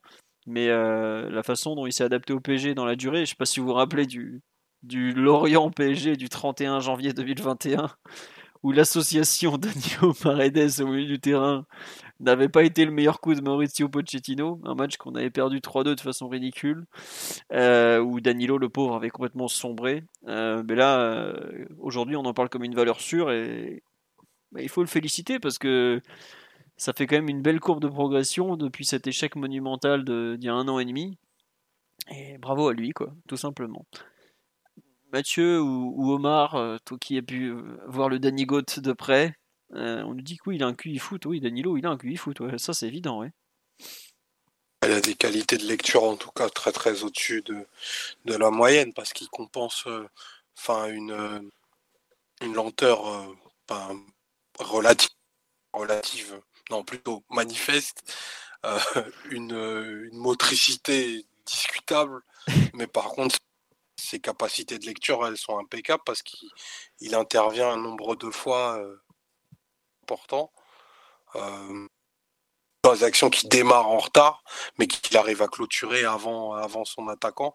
J'en ai, je pense à une notamment côté, côté gauche en première période où, où moi il me paraissait dépassé, il a réussi à intervenir. Donc pour le coup, enfin Ornaïmar hier parisien, euh, celui qui a le plus d'impact dans la rencontre, impeccable défensivement. Euh, après si, tu veux pinailler, effectivement tu vois que techniquement il y a deux trois contrôles qui sont qui sont pas toujours nets et pas toujours orientés comme il faudrait, mais quand même donné beaucoup de sécurité à sa défense. Il a permis à Mendes de se projeter un nombre de fois hyper important en faisant les couvertures. Et puis il met ce but qui est, qui fondamental, mine de rien, pour passer, euh, pour passer l'hiver bien au chaud. Donc euh, non, une très bonne rencontre, un très bon retour. Euh, pas de baisse de performance entre son retour de blessure et maintenant. ce qui n'est pas neutre. On, a vu des joueurs qui ont eu des retours beaucoup plus compliqués que le sien. Donc voilà, je pense que Danilo, désormais, c'est un joueur enfin, installé, bien plus que dans la rotation du. Bien plus que dans la rotation, c'est quasiment. Enfin, il frappe à la porte des titulaires, quoi. Il faut, il faut pas, pas se le cacher. C'est un joueur qui, qui apporte des qualités différentes, mais qui a des compétences qui sont très, très, très utiles à l'équipe. Et, et je serais pas surpris s'il serait, s'il soit beaucoup plus aligné en deux, notamment, enfin, dans les joutes européennes qui nous attendent, quoi. Là, tu vois, je, je regardais euh, aujourd'hui où il en est. C'est difficile de dire qu'il est plus que le 11e joueur de l'équipe, tu vois. Ready to pop the question? The jewelers at BlueNile.com have got sparkle down to a science with beautiful lab grown diamonds worthy of your most brilliant moments. Their lab grown diamonds are independently graded and guaranteed identical to natural diamonds, and they're ready to ship to your door. Go to Bluenile.com and use promo code LISTEN to get $50 off your purchase of $500 or more. That's code LISTEN at Bluenile.com for $50 off. Bluenile.com code LISTEN. Planning for your next trip? Elevate your travel style with Quince. Quince has all the jet setting essentials you'll want for your next getaway, like European linen, premium luggage options, buttery soft Italian leather bags, and so much more. And is all priced at 50 to 80% less than similar brands. Plus, Quince only works with factories that use safe and ethical manufacturing practices. Pack your bags with high-quality essentials you'll be wearing for vacations to come with Quince. Go to quince.com/pack for free shipping and 365-day returns. Non, mais c'est vrai. Tu sais que il est en termes de, temps de jeu, de tout ça, il, en est vraiment très très proche. Attendez, je vais pas vérifier parce que je me suis trompé de Danilo. Je suis fini sur le Brésilien de la Juve. Euh, donc c'est pas tout à fait le même. Même si lui aussi est un joueur très utile et, et qui a su On pourrait, faire, on pourrait faire beaucoup de, de comparatifs entre les deux joueurs, sans doute, entre Ah ouais, euh, la façon dont ils sont arrivés, euh, très dénigrés, etc., parce qu'ils sont arrivés dans le cadre d'un transfert euh, auquel on ne s'attendait pas trop, mais au final, tu te retrouves avec des, avec des joueurs qui sont assez intelligents et qui rendent des services. Bah, vous voyez, Danilo, c'est pile le 11e temps de jeu de l'équipe. Et je pense que c'est pas du tout un hasard. Euh, parce que c'est. Déjà, bon, là, il s'est blessé, mais c'est globalement, il est d'une fiabilité physique assez im- impressionnante. Le fait de jouer partout, de jouer, euh, quand je dis partout, c'est défense milieu, de jouer axe gauche, axe droit. Je pense même que si Marquinhos est blessé dans la durée qu'on veut jouer à 3 derrière, ce sera probablement lui qu'on mettra dans, dans le poste le plus central, non? Par rapport aux demandes de, de, de Galtier. Donc euh, ouais, non, c'est un joueur qui, bah, qui compte un peu quand même, quoi. Donc euh, bah, tant mieux pour lui. Tu veux rajouter quelque chose, Mathieu, sur Danilo Il y a un autre joueur dont tu veux parler de la Non, défense? non, Danilo, je pense qu'on est, on est tous d'accord. Et pour moi, ça, le fait qu'il soit dans les titulaires fait pas de, fait pas de doute. C'est le genre de joueur sur lequel, euh, au moment, la fiabilité, ça compte. Et je pense que quand les- la situation devient tendue, euh, on dit on s'élève, on, on manque un peu d'oxygène, tu t'appuies. Les entraîneurs ont tendance à s'appuyer sur des joueurs en- dans lesquels ils ont confiance. Danilo, je pense, euh, correspond assez bien à ce, à ce prototype-là. Et typiquement, pour jouer le Bayern, Danilo, il sera sur le terrain euh, dès le coup d'envoi. Enfin, j'ai zéro doute là-dessus. Je ne sais pas, c'est dans tellement longtemps que bon. euh, non, mais c'est Ah, vrai. sûr, après, il faut, voir qui, sera disponible Non, mais- que Danilo ne le sera pas. Mais ah, c'est pour donner l'idée. C'est-à-dire que voilà, quand tu es sur un gros match, que tu as besoin de, de joueurs en qui tu as confiance, qui vont faire les bons choix sur le terrain, qui vont pas faire d'erreurs, etc. Du moins, qui vont limiter le risque que- qu'une erreur euh, arrive, parce que tu peux jamais garantir qu'un joueur va faire d'erreur, bien sûr. Mais vous l'idée. Je pense qu'un entraîneur, il a tendance à se retourner vers des, euh, joueurs qui les rassurent et leur donnent euh, un certain nombre de certitudes. Et Danilo, pour moi, coche ces, cases-là. Et j'ai pas doute que ça sera un joueur un peu important de Galtier sur les gros matchs. D'ailleurs, Galtier a commencé un peu à en parler, hein, de parler de l'impact athlétique ou de même sur coup de pied arrêté, etc. Sur après, notamment le match face à la Juve. Je pense que tout, tout, pointe dans, dans cette direction-là. Ben écoute, on verra. Euh, Juste pour vous donner une idée, PSG Bayern, le match aller, si je ne me trompe pas, c'est dans 100 jours. Voilà.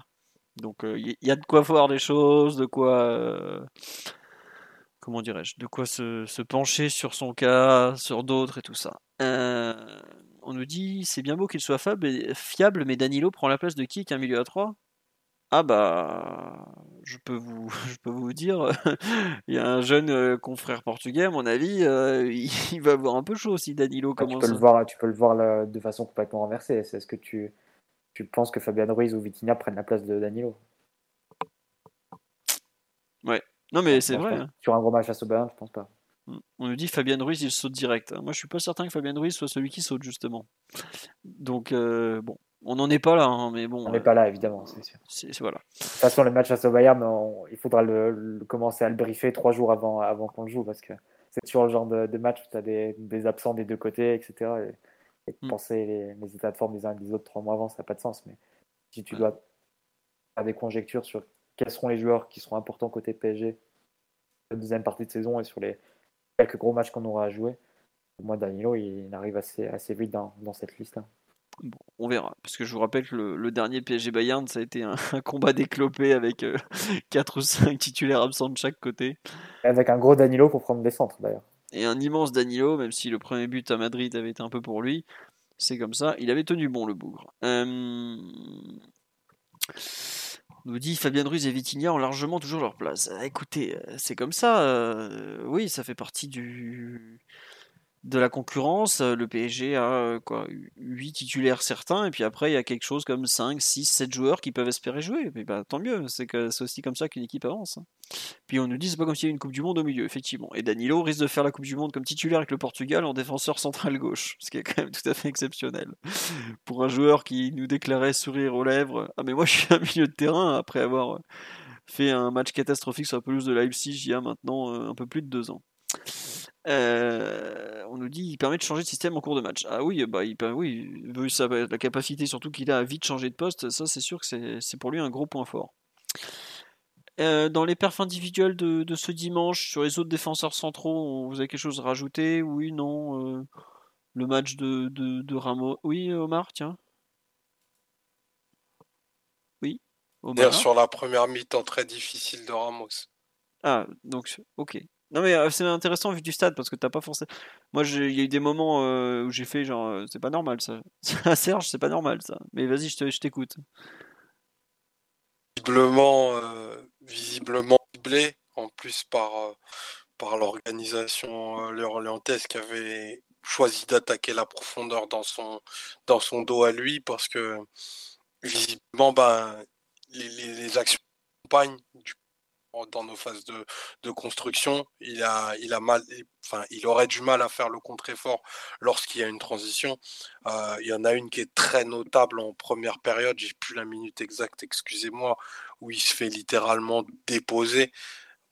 Pour le coup, celle-ci, elle est très très dure et elle fait euh, vraiment ancien joueur quoi cette action. Et, euh, et moi, j'ai trouvé que, enfin, défensivement, bizarrement, avec ballon, il a vraiment été impeccable. J'ai trouvé il y, quelques. Y a une passe ratée, mais ouais, je suis d'accord. Allemand, j'ai trouvé que c'était plutôt très bon. Mais enfin, sur la défense des espaces, sur la façon dont, dont il communiquait avec les autres pour tenir la ligne, j'ai vraiment vu un joueur en difficulté. Et enfin, moi, j'ai vraiment ça trouvé, j'ai vraiment trouvé ça assez marquant hier. Parce qu'en réalité, on, on, peut se dire de, de façon aller globale que Ramos fait un peu tout le temps le même match. En réalité, c'est, enfin, je trouve que c'est pas bon en fait. C'est pas bon parce que c'est un peu juste dans, dans, tous les items. C'est c'est euh, trop juste euh, trop juste au duel, trop juste quand il faut aller dans les grands espaces. Euh, ouais, c'est. Je pense qu'il y, y, aura quand même des, des, des choix, à faire parce qu'il coupe quand même un certain nombre d'options au moment où on se parle. Et, et c'est dur J'ai pas compris ça, coupé sur la fin, Hugo. Euh, Hugo, n'importe quoi. Euh, Omar. Euh... non, mais la, la Omar non, c'est, euh, je, disais, il te, il te coûte un peu et à mon sens, ça te coupe, euh, ça te coupe quand même des options d'avoir un, enfin, un défenseur qui est inopérant sur la partie enfin, pour défendre sur des grands espaces et quand les transitions se font, se font de manière euh, très rapide. Non pas parce que euh, il va pas vite, mais parce que pareil, il a du mal à s'y opposer en fait. Hmm. Non mais je vois ce que tu veux dire. Tiens, sur l'action de la barre, ouais, il fait n'importe quoi sur l'action de la barre transversale. Il sort, mais j'ai l'impression de voir euh, Marquinhos qui se prend pour Beckenbauer alors que c'est pas du tout le cas. Il y a, il y a beaucoup de moments en fait où moi ce qui me choque c'est à quel point il est il lit mal les actions en fait. Et là où il a été ultra fort au Real Madrid, alors certes il jouait axe gauche et je pense que pour lui ça a un impact malgré tout, c'est qu'il savait très très bien sortir. Alors bon de temps en temps il prenait un carton parce que bah, il était capable de couper l'action. Ah, il faisait beaucoup au physique hein, quand même Ramos, c'était dans l'agressivité. Je pense en lecture, Thiago, si on doit comparer, Thiago Silva ça a toujours été supérieur mm. en termes de de, lecture et de, compréhension des trajectoires. Par contre, Ramos, il avait une capacité à, mettre de l'impact et à, passer devant vraiment son, adversaire direct. Euh, c'est sûr que quand cette capacité-là s'amenuise, avec l'âge et, les années qui passent, malheureusement, bah, reste, reste un peu, un peu moins, évidemment. Mais moi, quand tu prends. Je crois que c'est le joueur qui a pris le plus de cartons rouges dans l'histoire de la Liga. Mm. Il n'a pas forcément des qualités de lecture euh, hors du commun non plus, tu vois. Non, non, mais tu. Euh, beaucoup à l'agressivité qui jouait. Ouais, mais là, tu vois, je... l'agressivité, il n'arrive plus à en avoir et tout. Mais il y a des moments, je fais, mais pourquoi il fait ça quoi?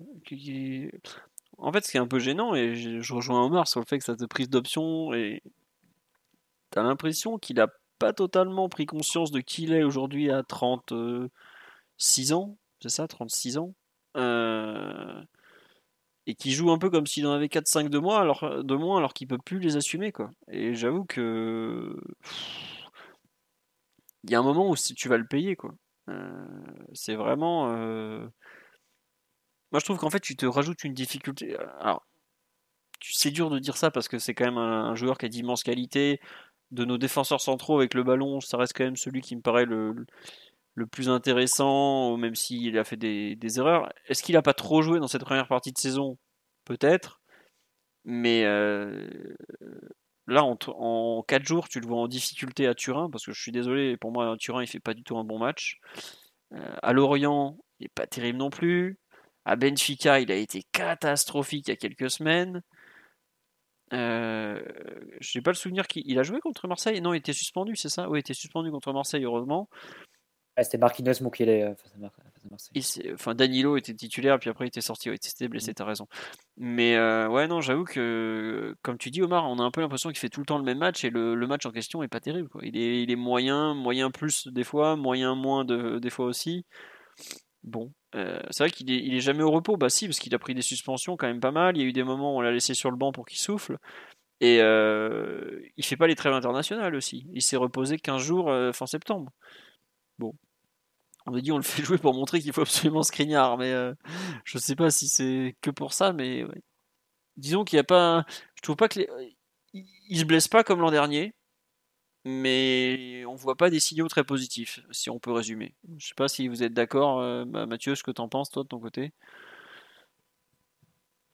Oui, non, je partage. Euh, je pense que tout a été dit sur, sur Ramos. Il y a des limites physiques maintenant pour lui qui sont sont palpables, qui, mettent en difficulté l'équipe, surtout avec le style de jeu qu'on a et, les, euh, les, caractéristiques de notre équipe et de nos joueurs offensifs notamment. Donc c'est plus du même côté qu'Akimi, du même côté que éventuellement que Messi. Ça, ça l'expose beaucoup et euh, je pense que physiquement il n'est pas, forcément en mesure de répondre. Après il y a toujours cette stat étonnante euh, du fait qu'il ne, perde pas ce maillot du PSG. S'il si, compense des performances un peu en dedans par, surplus de, de chance et de un petit, un petit porte-bonheur un peu qu'il aurait, qu'il aurait ramené du Real Madrid. Mm. Euh, on prend, hein, mais. Non, c'est sûr. Euh, vraiment des, des, performances intrinsèques, non, c'est, c'est vrai que c'est trop léger. tu as la, as la sensation avec Ramos que euh, tu le vois surtout en bouche-trou en fait. Alors c'est clair que bouche-trou d'un point de vue positif parce qu'il a le mérite de ne pas, de pas se blesser, d'être toujours disponible. Et ça, ça nous rend un très grand service parce qu'on a été vraiment short hein, en termes d'effectifs défensifs sur, sur plusieurs matchs cette saison. Ça, tu peux, tu peux le remercier. il a au moins le mérite de, non, c'est vrai. de, cette qualité-là, de la disponibilité.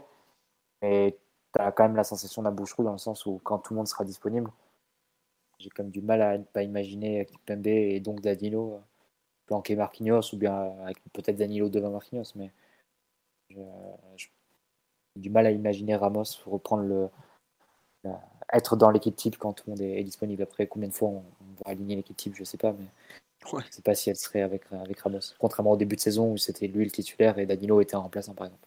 Hmm.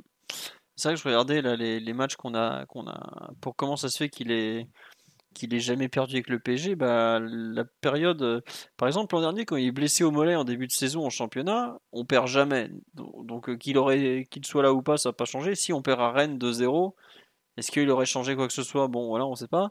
ensuite, de nouveau, on perd pas mal de matchs euh, autour de Madrid, de, l'aller-retour. Et il n'y en a aucun qui joue puisqu'il est tout le temps blessé. Et ensuite, après la trêve, on se reprend un peu après l'humiliation à Monaco. il finit effectivement avec l'équipe qui fait des matchs nuls euh, ou des victoires, là, les 1-1, 3-3. Bon. Et après, je pense qu'il y a aussi la stat, elle est peut-être un peu, euh, un peu biaisée dans le sens où si tu prends les 30 derniers matchs de Marquinhos, je pense qu'il a vaincu aussi. Les 30 derniers matchs de, vu qu'on n'a pas perdu depuis, depuis le mois de mars, il y a beaucoup de joueurs, je pense, qui ont enchaîné une vingtaine ou quasiment 32 matchs, 30 matchs sans, sans perdre. Après, je pense que tu vois, en fait, ouais, il suffit d'être entré dans l'équipe en gros comme lui en avril dernier après la, la défaite, quoi. Ouais, c'est un peu ça, mais bon. Mbappé, il, est, il a vaincu au PSG sur les 30, 30 derniers matchs. Ouais, écoute, bravo à lui. Bon. On nous dit, mais entre Ramos, Kimpembe et Marquinhos, je ne vois pas aller au bout en Ligue des Champions, faut faire un coup cet hiver. Bah écoutez, ça faudra voir avec les, principaux décideurs, mais bon, c'est pas, c'est pas la question. Euh, merci Ghostix pour le sub aussi, c'est très sympa. On avance dans les perfs individuels. Bon, on a fait hop hop hop. Vous voulez dire un, un mot sur les latéraux rapidement ou ou pas? Euh, Oui, Skriniar pourrait jouer la Ligue des Champions s'il nous rejoint. Euh, oui, Omar, vas-y, je t'écoute. Euh, j'ai trouvé Hakimi assez en dedans. D'accord, bah vas-y, je, t'en prie, développe. Ashraf étant le titulaire du poste. Ben, dans un degré moindre, mais un peu comme Ramos, je trouve qu'il a en compte qui se, qui se ressemble. une attaque et les espaces qui est toujours enfin, hyper généreuse avec un, gros volume, mais sa capacité à avoir des derniers gestes et à être bon dans le dernier tiers est, est vraiment assez discutable en, ce moment. Et puis, et puis techniquement, il y a vraiment Enfin, je pense qu'il faut qu'il se, qu'il se reprenne. Non pas qu'il y a du, du laisser aller, mais je trouve beaucoup de déchets dans ses, dans ses prises de balles et c'est le joueur qui, à mon sens, est le, est le moins engagé dans toutes les phases de construction, tu vois. Donc lui, il fait des, il fait beaucoup d'appels à vide, effectivement, et, et c'est pour ça qu'aussi on a eu cette bonne sensation de largeur parce que il arpente, il arpente beaucoup le couloir, mais il y a très très peu de, de derniers gestes justes dans la, dans le, dans les 30 derniers mètres, alors que pour moi, Kimi, c'est vraiment ça sa qualité première. C'est vraiment, il a, enfin, il avait sous compté notamment, il avait un, super flair pour déclencher des, derniers appels, mettre des bons centres en retrait ou même conclure. Et ça, je trouve que c'est vraiment une, phase de son jeu totalement disparu parce que ben il joue que couloir, il ne rentre jamais à l'intérieur, alors que j'insiste, un super finisseur et qui a une palette très très large pour, euh, pour finir, mais c'est des choses qu'on qu'on voit plus ou, de façon euh, très très euh, épisodique. D'ailleurs, tu vois, il y a une action moi qui m'a grave choqué, c'est quand, bah, en gros, il, décide d'aller dans le dribble, bah, il passe le mec, il fait un centre parfait pour Neymar et on n'est pas loin de marquer quoi. Et t'as l'impression qu'il y a beaucoup de trucs qui soit il a plus envie de faire, soit il ose plus faire. Et bon, je dis ce Kurzaviz, euh, oui, euh, peut-être pas non plus, mais ouais, c'est un joueur un peu, un peu, un peu en train de devenir un peu neutre. Après, je trouve que sa première mi-temps est pas si catastrophique que ça. C'est vrai que la, la deuxième, euh, même techniquement, il est en baisse et tout, et ça devient un joueur, bon, qui t'aide pas franchement collectivement, quoi. Ça va être intéressant de le voir à la Coupe du Monde dans un autre contexte, voir s'il est capable de, à quel point il est capable de faire beaucoup plus que ce qu'on voit depuis maintenant un long, long, long moment. Et d'ailleurs, euh, c'est comment dire, PSG Bayern, c'est aussi pour lui un, joli clin d'œil parce qu'il sera face à son concurrent, même si les deux jouent en sélection, il s'arrange pour leur trouver un côté à chacun. Il sera face à Mazraoui qui est le le titulaire en ce moment poste arrière droit du Bayern quoi. Oui Mathieu? Et puis c'est un gros défi pour lui de d'aller plus haut que le benchmark d'Agba face, au Bayern d'il y a deux ans. Euh, la barre est très haute. Coligno avait été immense. bon. Euh, on nous dit qu'il préfère souvent faire recirculer la balle, ce qui n'est pas forcément mal joué. Non, non, mais oui, mais qu'il fasse recirculer la balle, c'est très bien. Qu'il il la perd pas beaucoup, euh, voilà. Mais euh, comme on dit, il est, il est, par la, la, non-perte de balle et il a plus d'initiative. au bout d'un moment, Nuno, de l'autre côté, il, des fois il va perdre la balle, et si on voit des fois des grands gestes, genre oh, il a perdu la balle, gna, gna, mais il t'apporte autre chose quand il l'a aussi. Au bout d'un moment, si tu tentes jamais, tu, tu vas être un joueur totalement neutre et, qui sert entre guillemets à rien. Donc ça, est-ce que ça va l'aider? Je, ne suis pas certain non plus. Bon. Que devient l'immense Colin Dagba bah, Colin, il est à Strasbourg, il recommence à jouer un petit peu, mais Strasbourg, ça tourne pas très bien. Et ce week-end, il n'était pas titulaire lors de la déroute à Ajaccio, il est rentré à l'heure de jeu, j'ai vu ça. Mais il joue de façon régulière, c'est un peu ce qu'il cherchait. Voilà. Et Baker a été super impressionnant, mais Mitch Baker, euh, grand joueur, présélectionné pour la Coupe du Monde, donc euh, bon, Bon, il fait partie des 50 noms, je crois qu'ils avaient envoyé, mais donc voilà. Euh, au milieu du terrain, dans les joueurs qu'on n'a pas encore cités, peut-être un petit mot parce qu'il y a plusieurs personnes qui m'en ont parlé sur le live sur le, match de, de Vitinha. On avait dit ouais le poste de relayeur gauche ça lui va pas très très très très bien. Bon, là il était plein axe. On s'inquiète beaucoup, pas beaucoup, énormément, pas encore. Là, j'avoue que bon, ça commence son dernier match, je, commence à avoir du mal à le citer. C'est pas bon signe en général pour un joueur. Qu'est-ce qu'on en pense de, de Vitinha? Je, J'avoue que je suis. Je, sais plus trop quoi. en fait, il y a une telle baisse de performance que je sais plus quoi en penser. Oui, Mathieu? Ouais, bah, il doit être fatigué un peu. Hein. Ça, c'est clair qu'il est, un, il est un peu en dans le dur en ce moment. Et c'est, comme tu l'as dit, hein, ses, performances s'en ressentent. Euh, plus le même joueur que tu as eu euh, en début de saison, et enfin en début de saison même jusqu'à assez récemment. Euh, je dirais jusqu'à Marseille peut-être, inclus. C'est vrai que depuis c'est beaucoup plus compliqué pour lui, indépendamment du poste. Donc probablement que est temps pour lui d'aller se reposer un peu et de faire jouer le bon, le bon Carlos. Le bon Carlos oh. Soler. ou Warren directement. ou, Warren ou Renato. c'est vrai qu'on a dit sur le live, il est cuit. Je sais pas à quel point il est cuit. Parce que, en fait, il y a un truc qui me gêne, c'est. Euh, il a un rôle exigeant. Hein. Il semble plus que dans, dans le Porto de Conceição, qui est une équipe beaucoup plus compacte. Ouais, il est. Et puis même euh, Galtier qui avait parlé de, de séance à part pour lui, ça veut dire que c'est un joueur sur lequel ils savent que ce, physiquement il lui demande beaucoup ou qu'il est sur la corde. Mais euh, moi ça me choque un peu le, en fait qu'il fasse pas des matchs complets parce qu'il voilà il tire la langue et tout. Mais en termes de, personnalité euh, en fait en début de saison c'était un joueur qui était un excellent complément des autres. Mais il était un complément aujourd'hui il est un joueur qui s'efface devant les autres et je trouve que c'est pas un hasard si le PSG quelque part euh, un peu euh, reprend la main sur la rencontre ou arrive à accélérer quand il sort et que c'est Renato qui rentre. Parce que Renato il a peut-être perdu la balle mais Renato il est allé vers l'avant. Renato il a provoqué il a il, a tenté de, de, secouer euh, l'équipe quoi. Là aujourd'hui Vitinha enfin il a fait il a pas perdu beaucoup la balle c'est sûr mais il fait des passes un peu à la Hakimi ou, autre. Et donc J'avoue que je comprends pas trop euh, où il en est euh, physiquement et surtout psychologiquement. Est-ce que finalement euh, il s'est, j'aime pas dire ça, mais larbinisé un peu dans le sens où des joueurs qui sont arrivés au PSG qui étaient pleins d'envie et qui finalement se retrouvent complètement mis sous, sous cloche parce qu'ils seront mangés par la personnalité des grands à qui entre guillemets qui leur disent bon donne-moi le ballon et puis tu vas voir ce que, ce que tu vas voir je sais pas, Vitinha, je, j'ai beaucoup aimé ses débuts, même si j'étais pas ultra convaincu euh, comme Omar de la viabilité de sa paire avec Verratti à très haut niveau, pour des raisons défensives notamment. Mais là, c'est plus la partie euh, offensive qui, est inquiétante. Défensivement, bon, euh, bon, il est pas bien grand, il est pas bien épais, forcément. C'est pas lui qui va gratter des ballons comme N'Golo Kanté, hein, mais bon. je sais pas, Omar, ce que tu en as pensé vu du stade. Est-ce que tu as vu une âme en peine qui errait sur la pelouse redoutable du Moustoir Oh, j'ai vu euh, toujours ce joueur qui met énormément de gaz euh, à, à, être du terrain, qui a une justesse euh, sur les premiers mètres, mais qui n'a pas de dernier geste.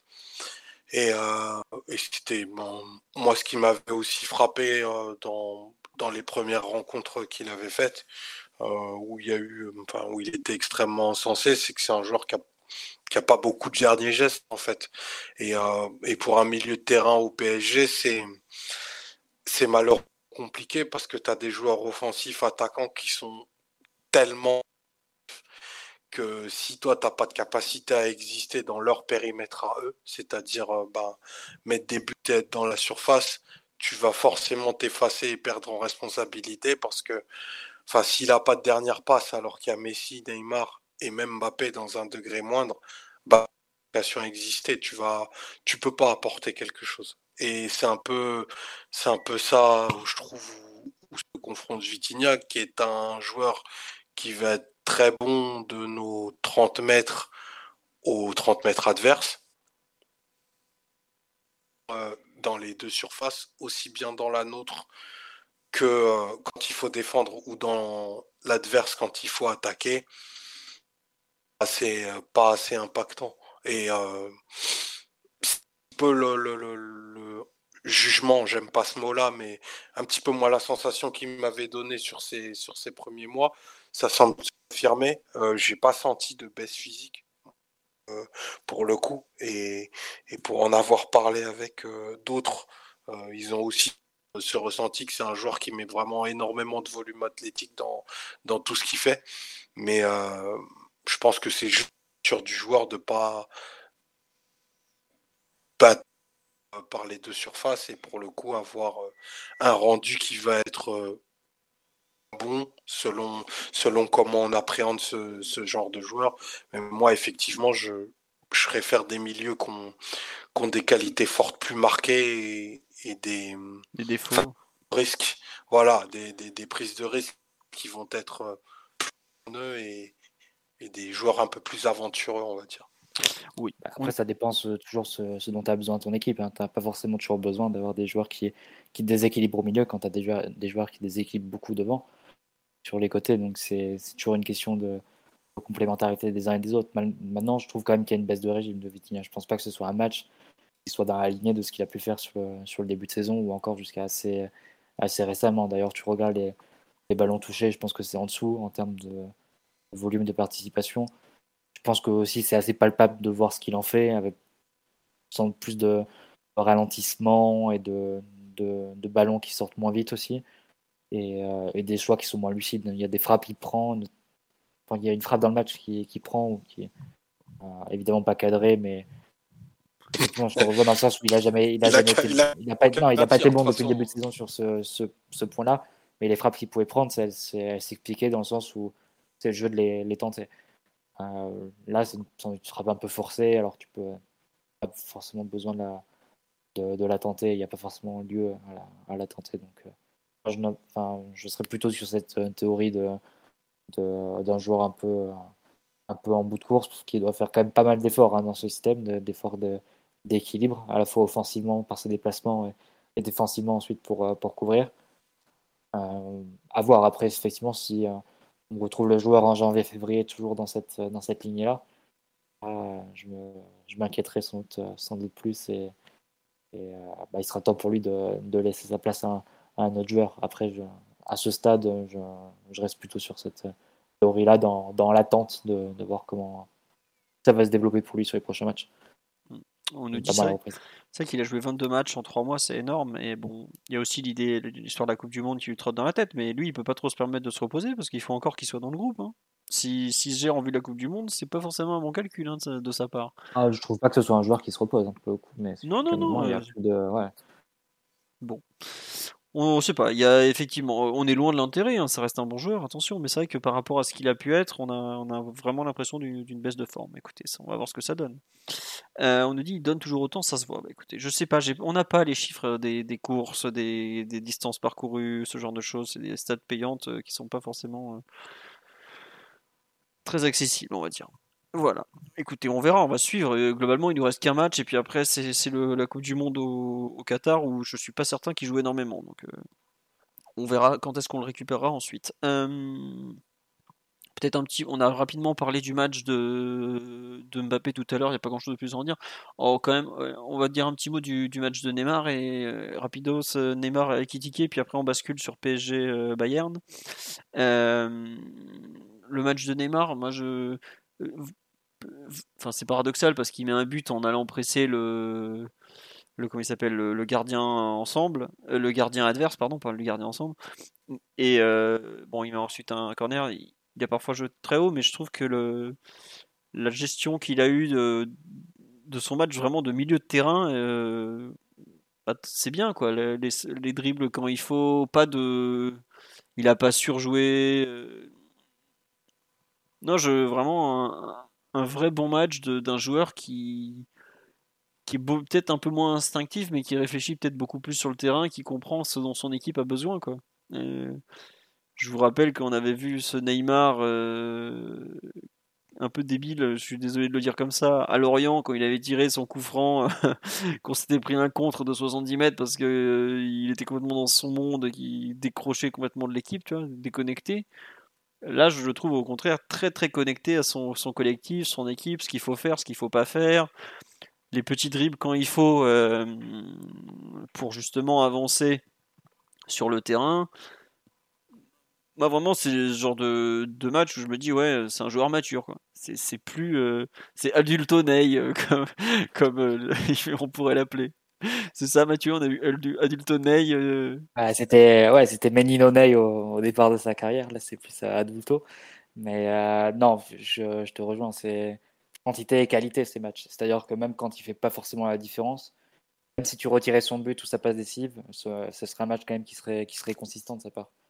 Euh, parce qu'il fait défensivement bien sûr, mais par la gestion aussi euh, qu'il peut avoir de, du ballon et de, de, son, et de l'équipe en général. Euh, je trouve que c'est vraiment très très positif hein, ce qu'il ce qui fait. tu as peut-être moins, dans, si tu dois comparer au Neymar d'il y a 5 ans, tu as moins d'éclats par match. Parce que pour le coup, le, joueur d'il y a 5 ans te, te, faisait des différences. 17 dribbles tentés. Ouais, vraiment très très facilement. C'est plus dans ses cordes aujourd'hui. Les blessures sont passées par là il y a 5 ans, 5 ans en plus. Ouais, oui, bien sûr, l'âge. Euh, mais par contre, oui, tu as un joueur vraiment mature et qui euh, l'air de comprendre mieux les, temps du match aussi et qui est dans un niveau de, réussite dans, l'exécution qui est assez important également. Donc, euh, c'est un joueur qui arrive à produire offensivement, défensivement et tout en restant dans une bonne, dans une bonne sélection en fait des, des efforts à fournir et des, et des moments où il faut accélérer ou prendre le risque. Et je trouve que ouais, c'est des matchs. Euh, globalement, c'est meilleur. Pour moi, c'est le meilleur parisien de, de, cette première partie de saison. Et, et euh, ouais, Omar doit, doit hurler intérieurement en pensant à, à, Léo.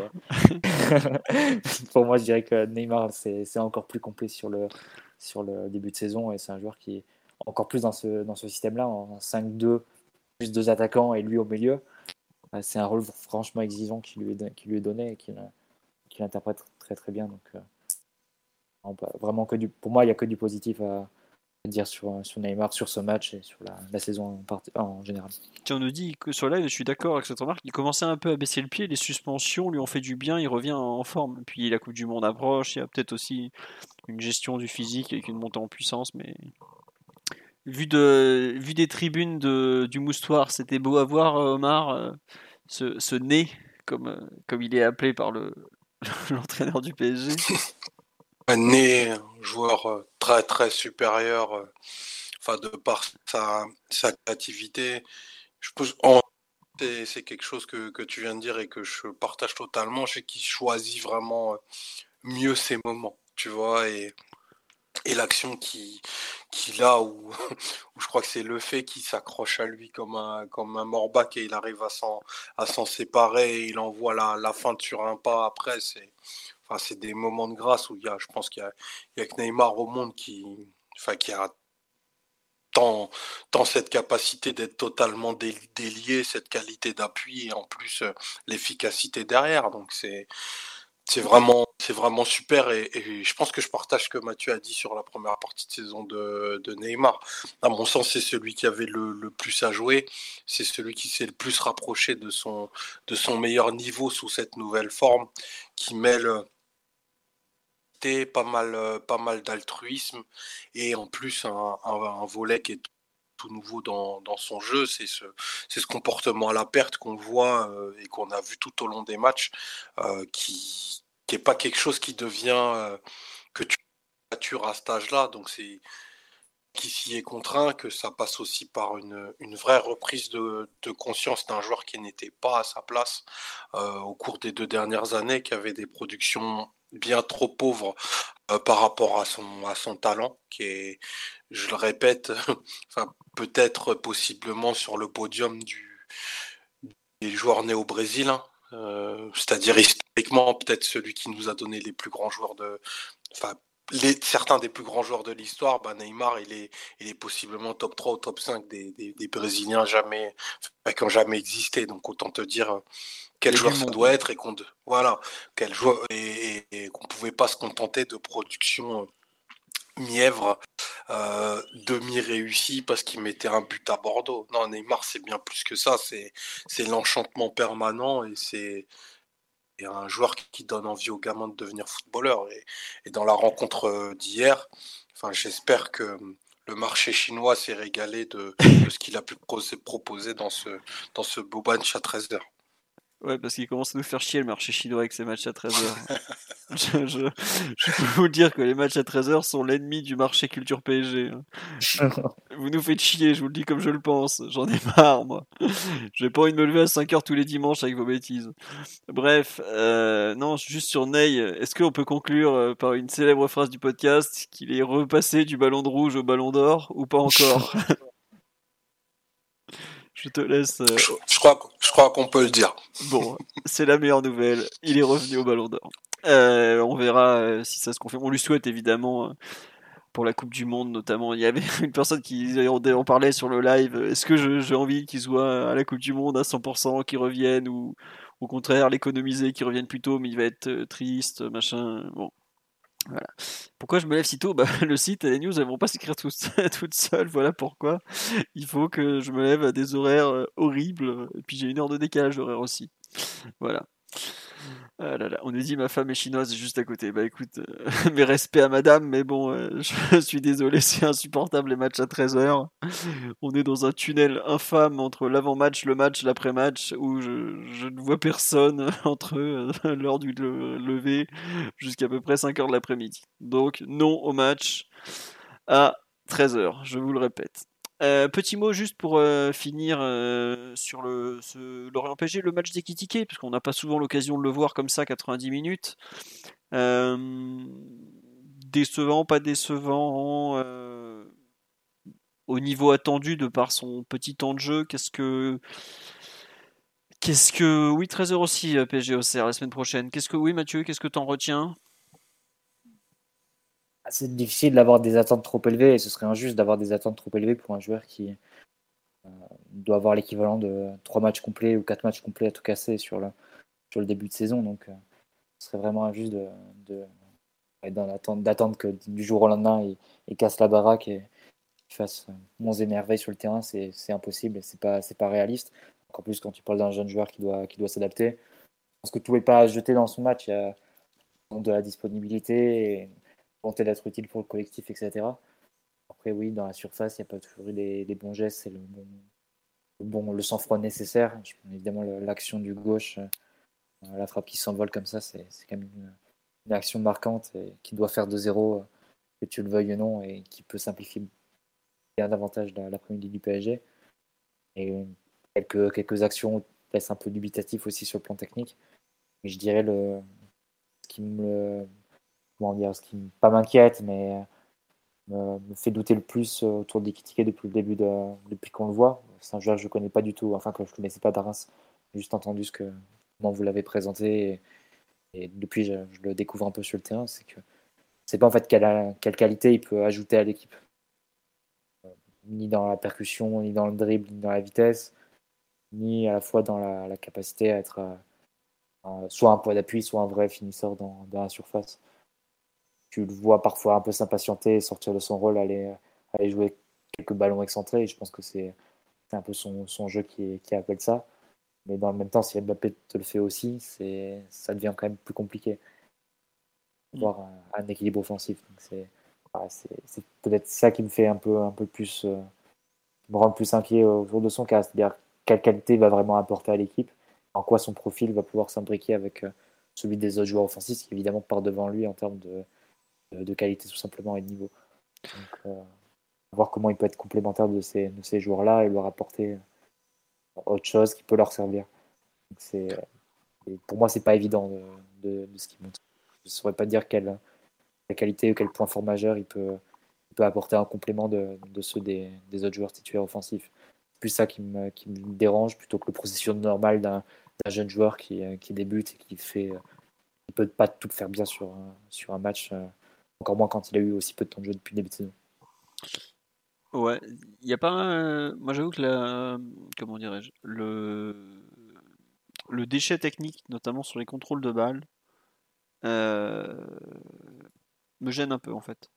Il y a quelques prises de balles qui n'étaient pas, qui pas très, très nettes. Mais par contre, quand tu voyais les compiles de, de, de sa saison à Reims, tu voyais sont un peu plus, un peu plus à l'aise aussi dans les. Oui, mais au jeu ou en remise quelque... Ouais, mais il jouait pas non plus des équipes aussi regroupées quoi. Il y avait beaucoup de le Reims a beaucoup il a beaucoup marqué en transition, il a beau... je pense que c'est vraiment mon joueur qui a des qualités qui est pas encore arrivé euh, dans le sens qu'il est pas adapté au PSG, mais euh, il a quand même un travail technique à faire. Ouais, les, les fameux contrôles américains, euh, je sais plus qui en avait parlé, c'était moi. De toute façon, le niveau technique pour être joueur offensif au PSG, c'est ah bah c'est 1%. Très, hein. très élevé, hein. c'est ah. évident. On, on, a limite les trois meilleurs joueurs du monde en attaque. Euh, tu joues à côté d'eux, tu, tu, parais forcément être euh, dernière des Hein. Ça, c'est assez, assez naturel. non, mais oui. Mais souvenez-vous, euh, là en plus on, arrive à la Coupe du Monde. Cavani qui passait pour un pied carré euh, quand il arrivait avec le milieu de l'Uruguay hein, en Coupe du Monde 2018. Attendez, euh, c'était le retour de Van Basten quoi. il y avait un problème, on disait, mais non, mais c'est juste que il joue pas avec les la comparaison, elle se fait par rapport à des joueurs normaux, elle se fait pas par, rapport à la crème de la crème quoi. Donc forcément c'est dur. Hein. Mais ouais. Non, je sais pas, j'avoue que la, on nous dit la confiance, euh, ouais, y a un petit peu de manque de, confiance. Euh, ça se voit sur certains choix, sur certains. En fait, quand. Surtout au fur, au fur et à mesure du match, ça s'est senti. Après, euh, moi j'avoue que les problématiques techniques, ça va pas. Ça va pas aider, qu'on va dire. Mais bon, c'est comme ça. Euh. Je sais pas, Omar, si tu veux rajouter quelque chose sur Ekitike ou on passe au tirage au sort de la Ligue des Champions?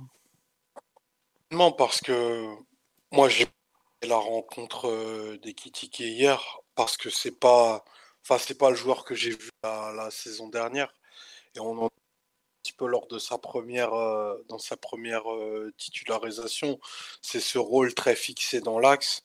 Un, c'était pas la position qu'il occupait où il s'est révélé. Euh, et, là où ce que dit Mathieu est, effectivement très juste, c'est que c'est un joueur qui, et on en avait déjà parlé, qui aime beaucoup démarrer ses actions côté gauche. Euh, au PSG, c'est impossible parce qu'il y a déjà superposition, pour reprendre l'expression qu'avait employé Campos entre, entre Neymar et Mbappé, et qu'aujourd'hui, les, les, les, joueurs qu'il a vont pas compter sur lui pour construire ses actions, partir de bas, mais c'est un joueur qui est beaucoup plus fin techniquement que ce qu'on a vu hier. Euh, qui a une qualité de frappe bien meilleure. Là, on voit bien que ça sort pas vraiment du pied, tu vois. Hier, euh, tu as un joueur en confiance, il avec à minima un but, puisqu'il a des situations qui sont, qui sont nettes. Et on, est face à un joueur qui, réfléchit trop, en fait. Et il faut qu'il arrive à avoir ce, ce déclic. Qui, qui, lui permettra d'être beaucoup plus naturel dans sa prise de décision. Après, euh, ça peut être aussi dans son processus de progression de, de, de faire se forger à un autre poste. Et c'est peut-être ce que, le, ce que le staff a décidé pour que, pour que il s'endurcit, c'est qu'il étoffe aussi sa palette, parce qu'au PSG, ben, tout équitiqué que tu es, euh, avec euh, tout le talent que tu peux avoir, enfin, t'es pas en position d'exiger quoi que ce soit, ni en termes de, statut que de, positionnement. Donc tu vas prendre les minutes là où là où on te les donne. Et je pense que c'est un gros changement un de, de, de, de, club et ça et ça c'est pas le sujet. Pour revenir euh, pour revenir au rectangle vert en termes de positionnement il y a plein plein de choses à changer notamment sa capacité à, à jouer au but qui était intéressante dernière mais beaucoup plus bas.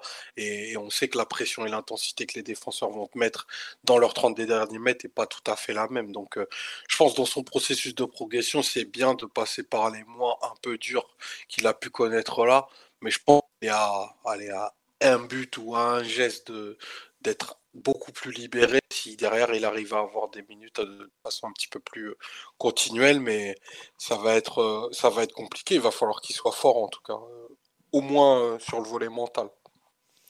Comme tu dis, il va falloir qu'il soit fort. Bon, bah écoutez, ça sera la conclusion sur ce PSG Lorient. On va passer au deuxième thème de la soirée, à savoir le tirage au sort des huitièmes de finale de la Ligue des Champions. Euh, L'UEFA nous a fait un joli cadeau, nous a offert un petit tirage avec le FC Bayern München, comme je disais tout à l'heure. Euh, l'aller aura lieu le mardi 14 février. Le retour aura lieu le mercredi 8 mars. Alors, Pour ceux qui Ça ne rappelle rien. Euh, voilà, cela ne nous rappelle absolument rien. Pour ceux qui n'ont pas l'allusion, euh, ça s'est passé en 2017, ça s'est fini à Barcelone et ça a fait très mal. Voilà, un peu. Et oui, d'où Jésus, comme on dit sur live, d'où Jésus. On reprend les mêmes dates. Après, euh, vu que les, calendriers sont copiés-collés d'une année à l'autre, c'était évident qu'on allait un jour rejouer exactement ces dates-là. Alors après, il faudrait expliquer pourquoi. Tous les ans, le PSG fait partie de ceux qui jouent la première semaine des huitièmes de finale, sachant que les allées c'est sur deux semaines, les retours aussi. Pourquoi on joue tout le temps la première semaine Voilà. Oui, parce qu'il n'y a qu'un club français à chaque fois. Bah oui, mais pourquoi on joue pas à la deuxième? On nous expédie. Je, ouais, je, sais pas, mais enfin, il y a plein de trucs qu'on subit et, et je digresserai pas là-dessus parce qu'on est le seul club français à aller à ce niveau-là, tu vois. Je suis bien d'accord.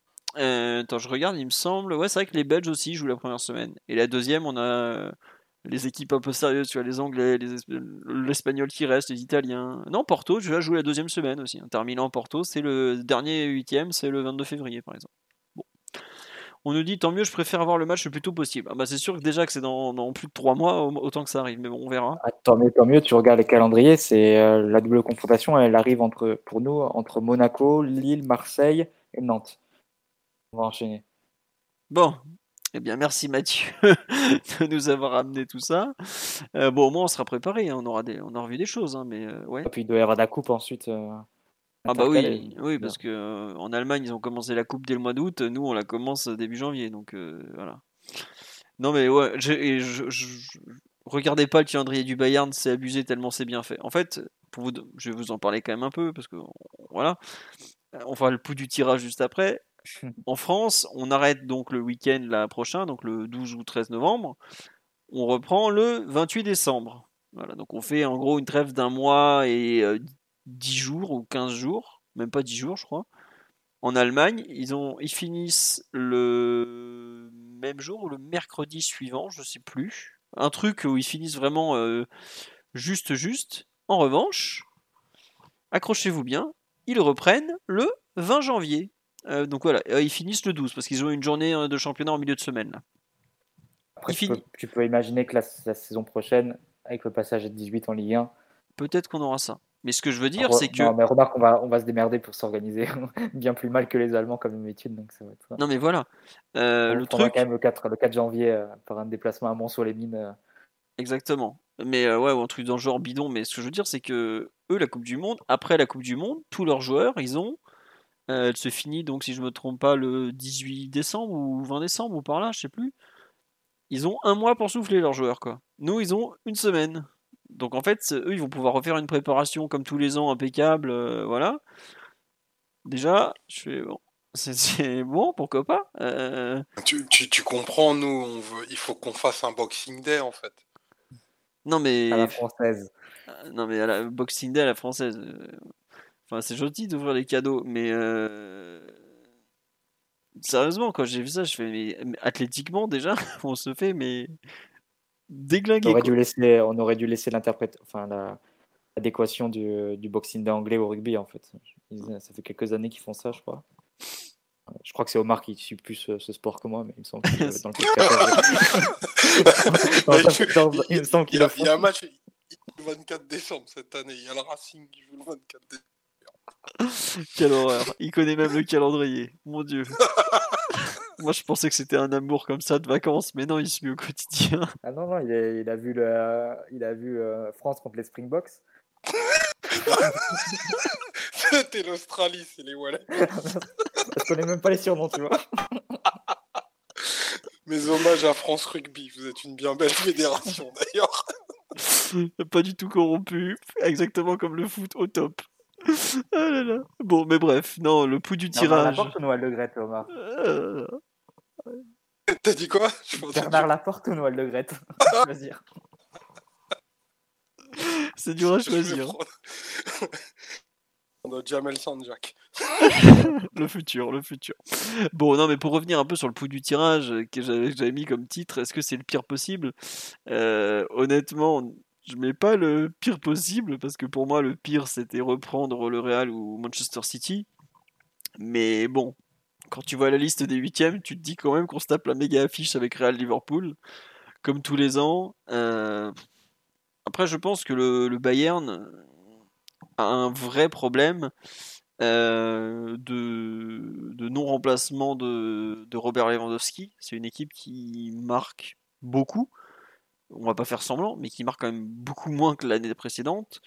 Qui a perdu un joueur qui mettait 50 buts par saison et qui surtout qui jouait avant-centre. Et le PSG, euh, euh, le Bayern, pardon, est aujourd'hui un club qui s'est rendu compte bah, que son seul avant-centre dans, dans l'effectif, s'appelait Choupo-Moting et qu'il était en train de, de, devenir titulaire parce que euh, leur système de jeu, leur façon de jouer, même leur qualité naturelle, leur ADN, j'ai envie de dire, c'est euh, de jouer avec un avant-centre. Et que jouer sans pointe, euh, ils ont tenté un peu euh, Sadio Mané en fausse pointe.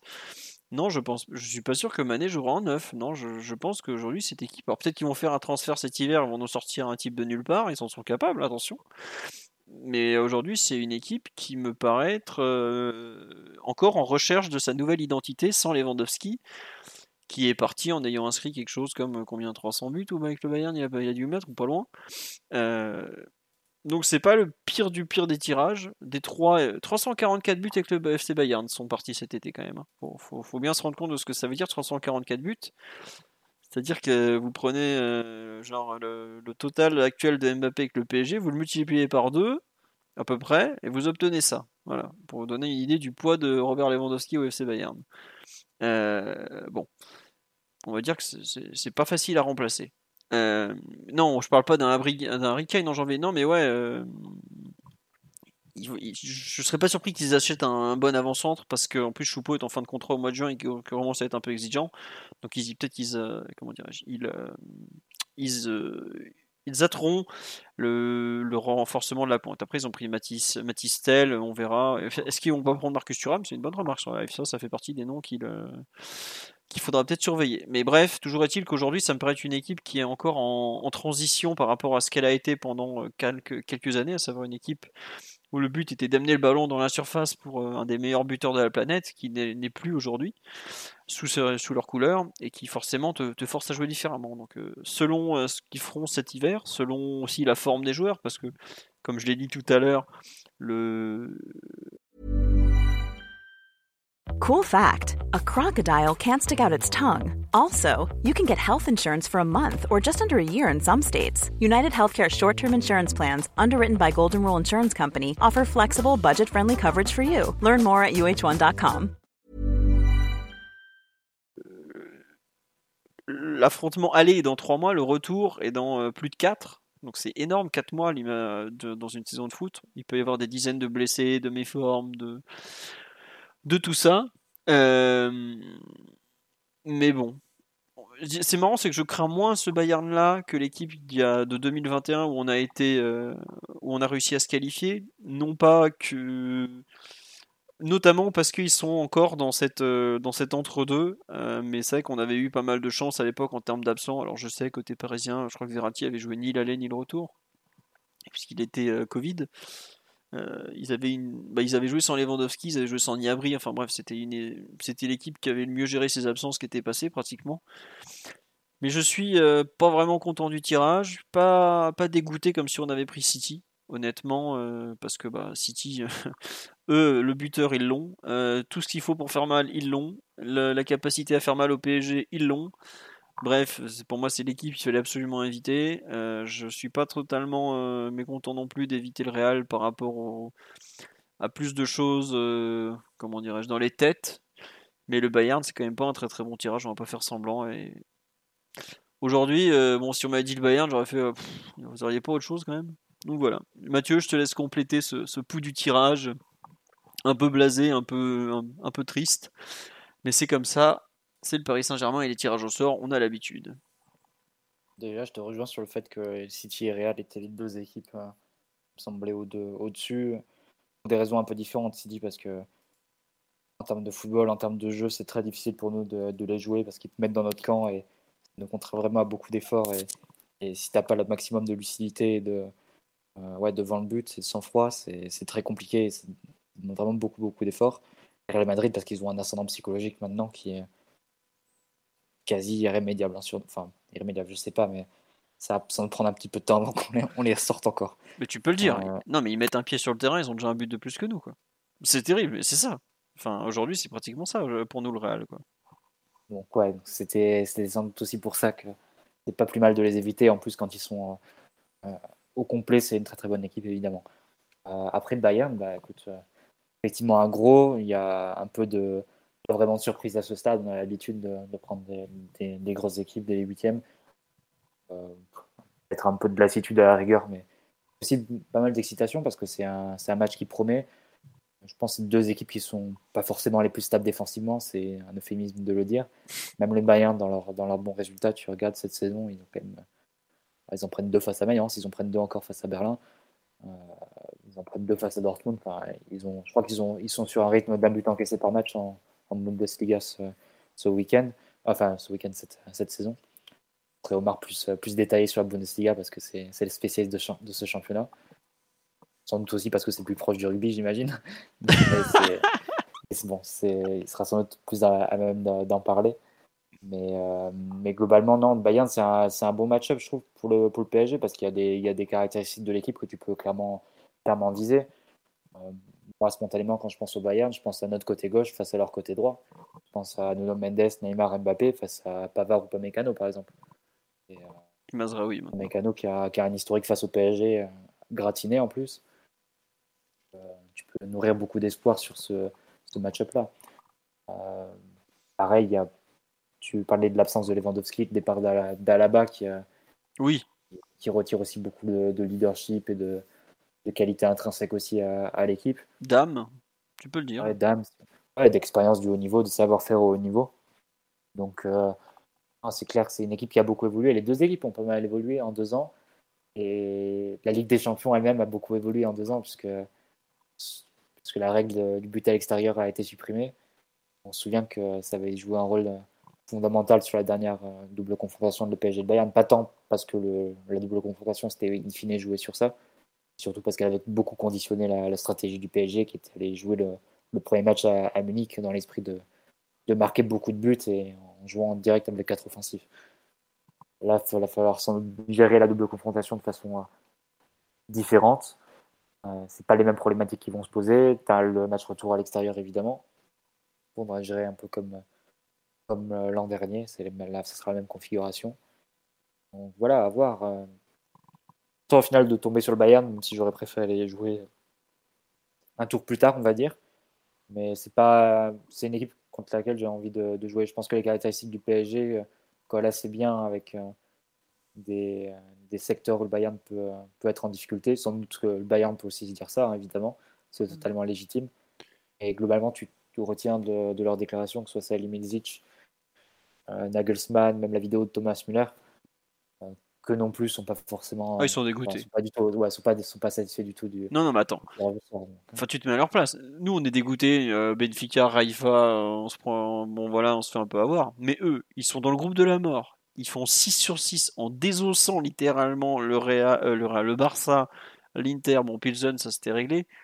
Ils arrivent au tirage au sort. Donc, déjà, on leur avait dit que vous avez 40% de chance de prendre Liverpool. Déjà, t'es content. Hein ah non, non, en fait, t'as pas Liverpool. T'as l'autre club qu'il faut absolument éviter dans le chapeau d'eau qui est pour toi. Mais attends, mais je me mets à leur place. Mais je suis dégoûté. Ah, ça pour ça. Ouais, c'est ça. pour ça. Ouais, c'est ça. Euh, tu vois, ils ont, ils ont jamais balancé la compétition, ils l'ont toujours respecté. Ils sont allés gagner à Barcelone alors qu'ils étaient déjà qualifiés, si je me trompe pas. Tu vois que tu, tu respectes de, vraiment la compétition à, fou, à fond et tu te prends le pire tirage possible. Mais t'es. Moi, à leur place, euh, voilà quoi. On nous dit, vraie question, quel joueur du Bayern serait titulaire chez nous? Ah bah, euh, Je peux vous en citer. on, va va pas s'amuser à, faire ce genre de, de confo. Euh. Je, je, je ah, voudrais... des grands moments de ridicule quand tu essaies de se choisir quel joueur titulaire dans là. Je rappelle de, je rappelle de France Football. PSG OM sous, sous Laurent sous Blanc, qui était par l'équipe, je crois, et il nous a mis Yann Koulou dans notre équipe, enfin, genre de truc. supérieur à Thiago Silva ou ce genre de choses bien l'inverse, on a vu un PSG Real Madrid où il y avait Matuidi supérieur à Modric. Enfin, c'était. Euh, Acros, Acros. c'est toujours des grands. Modric. non mais ouais, enfin je veux pas, euh, je veux pas vous dire, enfin il y a quand même un gardien historique dans les buts par exemple. Il y a, c'est pas, c'est pas n'importe qui qu'on joue. Enfin. Ah, Jimmy, tu à trois, à trois pistes, à trois postes au PSG. Oui, je... heureusement qu'ils en ont qu'un. Il y a là, bon petit joueur aussi euh, au milieu de terrain. Non, mais Non, ils ils ont- très bon peut joueur, avoir des minutes. Je pense que Coman peut être considéré. bon Je pense que Niabri est un jeune avec des qualités également. En sortie devant la place de Sarabia, ça peut être, euh, ça peut être intéressant. Beaucoup de fourchettes également, on le salue. non mais le, ouais, le roi Sané Solaire, il y a peut-être match aussi, tu vois. non non, ils ont des très très très très bons joueurs. C'est pas Alors, pour rien. ça- pour, le spectateur, pour le spectateur note, ça promet une très, bonne, une très belle double confrontation. On se souvient des, des commentaires qui avaient eu lieu après la- le match de 2021. Euh, Alors certes, c'était sur le banc, tu avais sans doute deux, deux génies modernes des, du coaching, à savoir Pochettino et, et Flick. T'as quand même mis Pochettino dans la même phrase que Flick, putain faut pas trembler Bah, Mathieu. je vais me gêner. Donc sans doute que les deux équipes ont reculé à ce niveau-là. hein. Sur le banc, c'est pas la même qualité. Mais, mais globalement, non, ça avait été un super match. Il y avait eu de, de super gestes techniques. Le premier, le premier match aller, c'était un, exercice de survie assez incroyable en termes de- d'esprit du PSG et de contre-attaque très rapide. Le deuxième, par contre, on avait joué un, un super football, par contre. Il faut Ouais. rendre hommage à, à Mauricio Non c'est vrai. c'est nécessaire. Allez, tu peux nous citer Ouais. un de tes tweets de Sud-Américain qui, a, qui a même pas la bon, télé. avait- euh. Ah, ça, si Simon était là, il, il- ouais, dire, et si, et si le PSG avait gagné cette Ligue des Champions en jouant ce football-là, sans doute que la phase du football aurait été changée pour, pour toujours. Et non, globalement, euh, c'était- un Loin, super match, on s'est régalé en termes- Il n'y aurait probablement pas eu de guerre en Ukraine si, si on avait gagné cette Ligue des Champions. Ouais, sans doute que le conflit israélo-palestinien aurait été euh, aurait été évidemment réglé. réglé, parce que tout le monde de se, serait rendu sur le pied de, de Neymar, de euh. Di Maria et d'Mbappé, c'est c'est évident. Non mais ouais, c'est non, c'est vrai que le dernier affrontement et je crois- il y a une personne sur live qui me dit ouais Marcal avait mis dans les, les affrontements euh, historiques de la Ligue des Champions avait été un match exceptionnel. Il faut non, et c'est vrai, il faut le redire, le match aller ou le match retour, ça avait été quelque chose d'immense quoi. Les conditions dantesques à Madrid à, Ma- à Madrid, je suis vraiment traumatisé moi aussi à Munich, la neige au mois je sais pas si vous vous rappelez mais le match aller c'est le 7 avril. On joue sous la neige le 7 avril à Munich quand même, c'était exceptionnel. C'était euh, ouais, deux styles de jeu, euh, les blessures en plus qui tombaient, les Covid qui les cas de Covid qui tombaient. euh. Excuse-moi, Phil, je te coupe. Rien n'appelait qu'on fasse un match pareil. Fait un match. euh, on avait reçu Lille au parc euh, trois jours avant, On était le nuls. samedi d'avant, mais un match mais catastrophique qu'on avait fait, mais vraiment, enfin le pire de, enfin vraiment pas un bon match. On s'était fait archi dominer un autre génie du banc, à savoir euh, Christophe Galtier. Euh, mais on avait fait ce, ce match absolument inc- incroyable à, à Munich avec, je crois, 32 tirs subis aussi. hein. Ah bah, Euh, on s'était fait pilonner comme rarement et, et on avait tenu avec euh, Et le double euh, Abdou. Diallo. Non, Abdou, Ah. il a, euh, problème gastrique pour Abdou, il était sorti à la mi-temps. Ouais, C'était c'était Mitch et Colin sur les côtés et, et Danilo Colin, dans la surface. Ouais, parce que Marquinhos se pète après le, le après but. le but. Mais, Ouais. mais en qualité de, qualité de jeu, c'est clair que le, le match au parc, enfin, c'est un des, des meilleurs matchs qu'on a vu en Champions League ces, ces 4-5 dernières années, avec des prestations individuelles des deux côtés, de certains joueurs de très très haut niveau. Bien sûr, euh, Neymar, et côté Bayern, euh, Lucas. Hernandez avait fait une, une prestation d'un enfin, défenseur de top, top, top niveau mondial dans tous les compartiments. Donc, euh, moi, je trouve aussi que c'est un. C'est probablement le, le match le plus alléchant d'écart, le plus ouvert C'est des huitièmes, c'est ça le problème. pardon, des huitièmes, euh, tant en termes de, de style que de, de caractéristiques des deux équipes. Et, euh, et je trouve que le Bayern est quand même euh, fort Oui, très très Que- fort. qu'il y a deux ans, Euh, mais, mais à, à beaucoup de degrés, tant Ah. dans, la, dans la capacité que, que la menace offensive, elle s'est, offensive, elle s'est quand même bien, bien amoindrie. Oui, en fait, je t'ai coupé, c'était moins fort qu'il y a deux ans, ce que tu as dit, c'est ça? C'est ça, exactement. D'accord. Ouais, on nous dit, ouais, le match Neymar Hernandez. Non, mais il y a, enfin, si vous pouvez aller revoir des, des résumés de la rencontre et tout, il y a, il y a des, il y a des Le phases. Neymar-Lucas, c'était incroyable. C'était exceptionnel. Lucas avait quand même montré beaucoup de, de répondants, même euh, caractériellement, et c'était vraiment un, super match. Paredes au milieu de terrain avait fait un très grand match. Mhm. Di Maria aussi. Ouais, on me le dit Non, c'était sur vraiment, ouais, c'était vraiment une très, très, très, très belle rencontre et qui a bien tourné pour nous. Mais c'est vrai que côté Bayern, c'est sans doute un peu difficile à, à, envisager, côté, euh, ouais, de juger plutôt le, le niveau de cette équipe parce que L'an dernier aussi, il me semble qu'ils avaient fait 18 sur 18 en, en poule. Ah, ils rigolent pas en poule. Dans tous les cas, ça avait, ouais, dans tous les cas, ça avait été euh, très bien géré de leur part. Et ils sont sortis par, par Villarreal d'Emery au final. Donc c'est c'est une équipe qui, peut, qui est prenable malgré tout. Après, on va voir dans quelle, dans quelle disposition les deux équipes arrivent au match de février. C'est effectivement c'est tellement bon, c'est impossible de se projeter. Mais de toute façon, Paris a malgré tout des, des qualités pour faire très mal au Bayern. Au final, je pense que c'est peut-être que tu dis que le Bayern s'est affaibli en deux ans. Je pense que côté Paris, il y a une, progression de l'équipe qui est en termes individuels déjà plus rien à voir. Enfin, tu compares les côtés, tu compares euh, bah, l'apport de Messi également, euh, la possibilité que Verratti soit puisse jouer le match. au moins un des deux. C'est quand, même pas un petit, un petit renfort. Non, c'est sûr. Tu abordes la confrontation hein, dans des meilleures dispositions. Après, tu as vu quand même un Navas qui avait été euh, extraordinaire sur les deux matchs et Mbappé. Ah, mais il l'avait fait maigrir avec tout ce qu'ils l'ont fait bosser, hein, c'est sûr. parce que là, aujourd'hui, c'est plus le même. Hein, mais bon. Et Mbappé qui avait fait un très grand match en, en numéro 9. Oui. non, c'est vrai qu'on nous parle de Nagelsmann sur live. Oui, Nagelsmann. D'ailleurs, il y a eu petit, euh, petit, la presse allemande l'a un petit tier sur le PSG, le fait qu'il nous a jamais battu. Euh, puisque bah, avec Leipzig, il avait, il avait, ça s'était pas très bien passé pour lui. Et effectivement, euh, dans la déclaration qu'il fait en conférence de presse aujourd'hui, il y a un côté ouais, mais peut-être que j'aurais pas fait comme ça avec Leipzig à l'époque et tout et tout. Lui, il a, il a, dit même textuellement, il avait dit Aujourd'hui, je ferais différemment la demi-finale. Il faut dire qu'il s'était cagué dans les grandes largeurs. Mais... Et on parle pas que du costume. C'est vrai que le costume était particulièrement mauvais goût.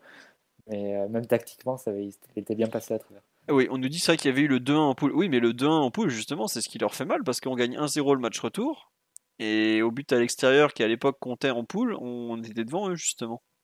Donc oui, techniquement, il nous avait battu, effectivement. Mais euh, non, c'est un, très bon tacticien, mais effectivement, euh, il n'est pas, il est pas toujours euh, au top dans ses chouettes costumes et sur certains matchs, il a des, des, lubies des fois, mais bon, on aura le temps d'en reparler. Après, on peut quand même dire que Bayern est quand même une équipe nettement moins claire et moins lisible, tu vois. Oui. Flick avait une approche enfin très clair tant, en termes de, système que de demande euh, assez euh, offensif et défensif. C'était une équipe qui jouait, qui jouait très haut, qui jouait beaucoup les, remises, qui, utilisait beaucoup les, les, remises intérieures de Muller pour que pour que Niabri et, euh, et Coman à l'époque prennent la profondeur pour trouver Lewandowski.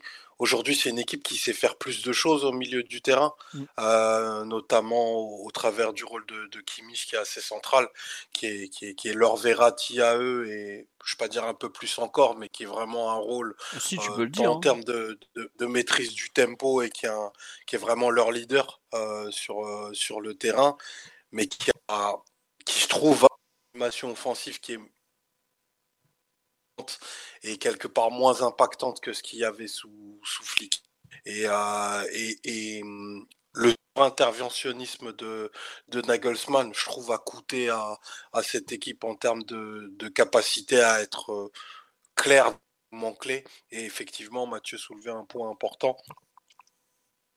Contre le Bayern, t'es, enfin, dur de marquer, mais c'est tellement ouvert qu'il il va y avoir euh, il va y avoir des situations à exploiter notamment avec les, les, trois joueurs qu'on a euh, pour attaquer le, le, côté gauche. Donc c'est non ça peut être que deux super matchs. Il peut pas il peut être autrement à mon sens.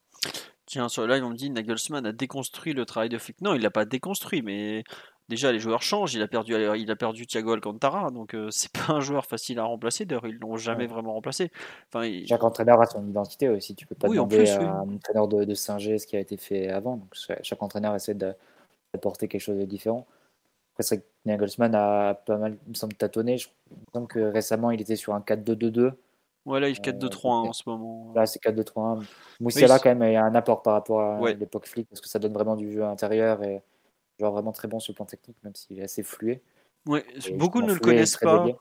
Il y, a beaucoup en France qui vont découvrir euh, Jamal Mouziala.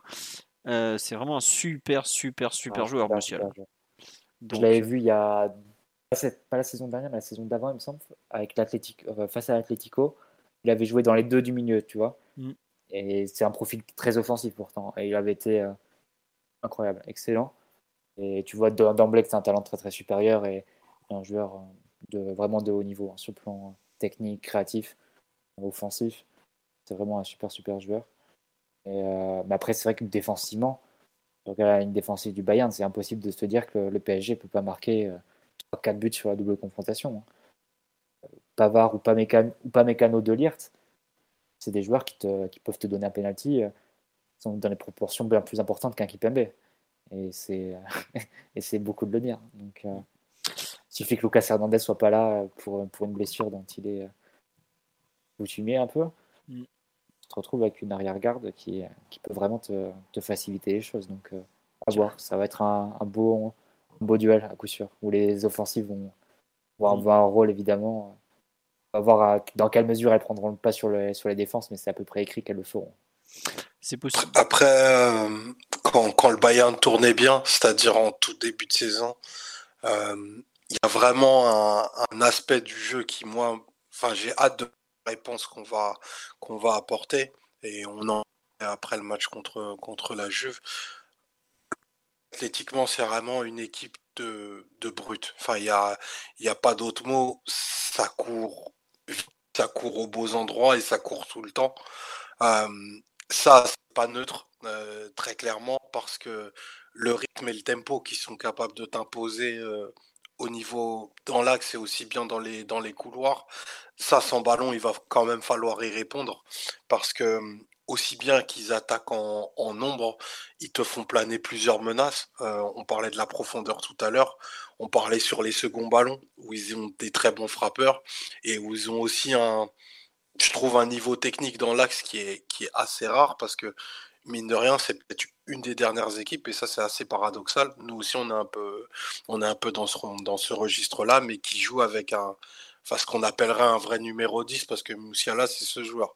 C'est ce joueur qui est capable de donner du lien entre le milieu et l'attaque, euh, qui combiné avec des dribbles dans l'axe et avoir la, la, dernière passe et c'est enfin il a quand même mis euh, enfin il met ou Leroy Sané ou Niabri euh, ou Coman du coup l'un des mmh. trois systématiquement sur le banc, c'est dire la, la, performance. On parle d'un joueur de, de 20 ans et c'est lui qui va être enfin je pense aussi une des clés de, de la rencontre parce qu'on a pour habitude, on n'a pas trop ce genre de joueur face à nous, en fait, qui va exister derrière la ligne d'attaque et ça va être important de savoir enfin, qui va suivre si on va rester dans une approche à 3 au milieu ou à 2.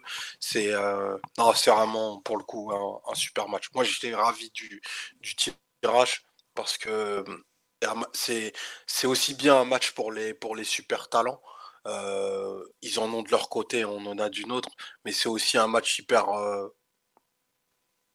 à préparer, à envisager tactiquement parce que les coachs, bah, Nagelsmann, on le connaît, hyper, euh, hyper interventionniste et qui va peut-être créer quelque chose qui, qui déstabilisera son équipe, je le souhaite, et, et Galtier qui sera obligé d'avoir une approche très différente de ce qu'il a pu avoir même en poule dans, dans l'approche et dans le choix des, des options et des profils. On a dit Muller il est plus titulaire. Si, si, il est juste blessé un petit peu ces derniers temps, mais si, bien sûr que Thomas Muller sera titulaire. C'est, c'est un peu la moitié de l'âme du Bayern qui est, en lui. Donc, euh, si, si, il, jouera, il jouera, il jouera, vous inquiétez pas. Après, oui, ils auront évidemment des blessés parce qu'ils sont à un tel niveau athlétique que de temps en temps ça pète, mais bon. Ils seront quand même. Euh, ils seront là et ils seront forts, vous inquiétez pas. Euh, sur la double confrontation, est-ce que vous voulez rajouter quelque chose pour l'instant?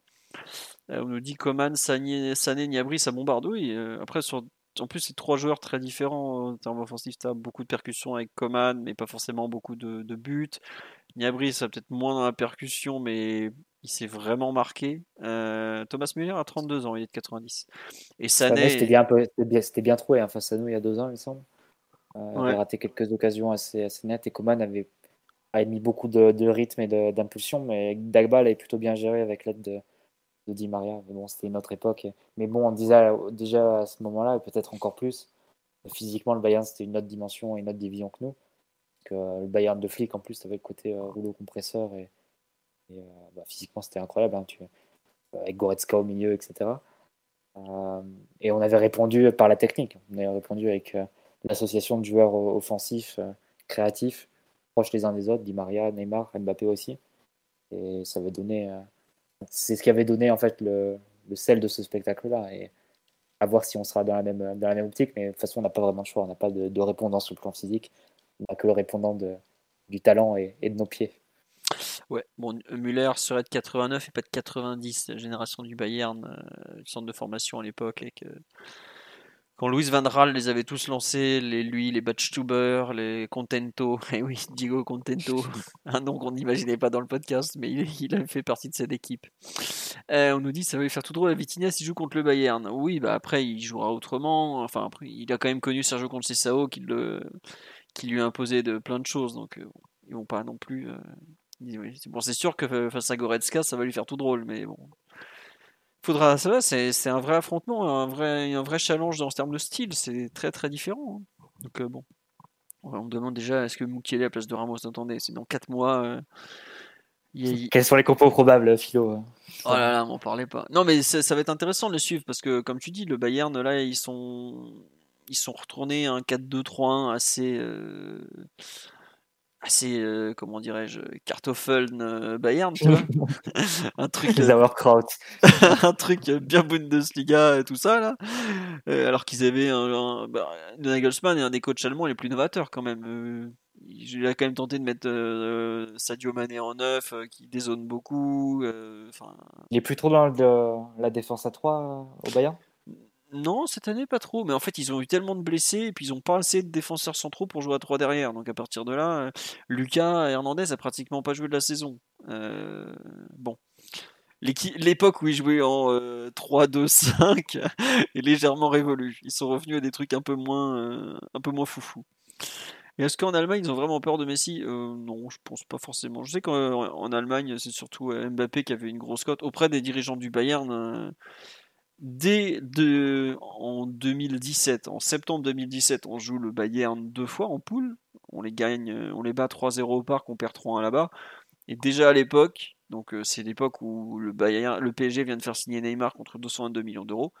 Et à l'époque, les dirigeants du Bayern disent ouais, euh, pour nous le meilleur des deux, c'est pas pas Neymar, c'est Mbappé. Quoi. Pour vous donner une idée de à quel point ils valorisent, ils mettent haut Mbappé dans dans la hiérarchie. Puis bon, ils se sont pas beaucoup trompés depuis. Est-ce qu'il est meilleur que Neymar? Chacun sera son avis sur les cinq dernières années, je, m'en fous, hein. c'est pas le débat du jour. Mais en tout cas, je pense que Mbappé est plus attendu que Messi ou Neymar en Allemagne. Voilà, si je pour vous donner. Et oui, David Alaba ce jour-là avait pris très cher en septembre 2017 face à Mbappé. Mais bon, depuis David Alaba, c'est un peu vengé la dernière. Voilà, j'ai pas envie d'en dire plus. C'était des, des, pénibles souvenirs. Euh, un dernier truc à rajouter sur cette double confrontation PSG-Bayern, euh, Mathieu Omar, où on a fait le tour pour l'instant? On essaiera de faire venir un, ou deux supporters bavarois. Je me suis pris trop tard pour le, pour le podcast du jour, je suis désolé. Euh, on vous a fait une interview de supporters du Bayern euh, qu'on vous postera probablement demain. on n'est pas encore sûr quand est-ce qu'on va la poster, parce que je voudrais avoir un deuxième avis. Mais en tout cas, on va en parler de façon régulière. Euh, comme je vous ai dit, ils vont pas jouer pendant deux mois, donc euh, ils vont avoir le temps de nous observer, tout ça, tout ça. Est-ce que c'est moi qui ferai la trad euh... Bah non, c'était un supporter francophone, donc euh, c'était pas, il n'y a pas une question de traduction pour le coup. Je peux vous faire les traductions si vous voulez. Il faudra que je fasse un peu de l'allemand. C'est pas, c'est pas le pire pour moi. On veut Jean-Charles Sabatier. Non, je vous assure qu'il y a beaucoup plus intéressant sur la Bundesliga, même si j'apprécie son enthousiasme démesuré pour le football de Turin il y a, des gens que vous ne connaissez pas qui ou pas forcément qui sont euh, très très intéressants. Pat Guillou effectivement, le légendaire Pat Guillou, le meilleur consultant du PAF. Et bah tiens, on essaiera d'aller le chercher, Pat Guillou. En plus, euh, on, a des connaissances en commun. Bref, en tout cas, on a fini sur ce débrief de PSG Lorient et cette présentation, première présentation de PSG Bayern. Alors fera-t-on mieux que les 7 podcasts Galtier avant même qu'il signe? Je pense, oui, puisque euh, nous avons quand même trois mois à combler. il y a une personne tout à l'heure dans le live qui m'a demandé est-ce qu'on va faire des podcasts euh, sur la sur l'équipe de France à la Coupe du Monde? Je suis désolé de vous prévenir. il n'y a que moi qui vais la regarder. Il est possible que je regarde. Mathieu est mexicain, donc. Euh. Mathieu est uruguayo-mexicain, Omar, n'oublie pas. Hein. Et moi, je, regarderai, mais euh, autant les matchs du PSG, je les regarde avec énormément d'attention, coupé de tout, avec des notes et tout. Autant je serai danois également face à la France, mais. voilà. Euh, bon, on verra ce qu'on fera en termes de, Coupe du Monde, de tout ça. Honnêtement, on n'a rien décidé. On n'en a même pas parlé entre nous. Vous voyez, à part Omar qui est chaud pour, pour regarder, on sait pas trop. Euh, un mot sur Icardi, oui, il a mis un superbe doublé lors du derby d'Istanbul. Non, mais c'est très bien pour lui. Le premier but, la reprise de volet pied gauche. Attention, but de but de marqueur de but. Euh, non, non, vraiment, euh, voilà. Le deuxième, une tête, bon, plus classique, mais la volée pied gauche euh, pour ouvrir le score contre le Besiktas, sacré but.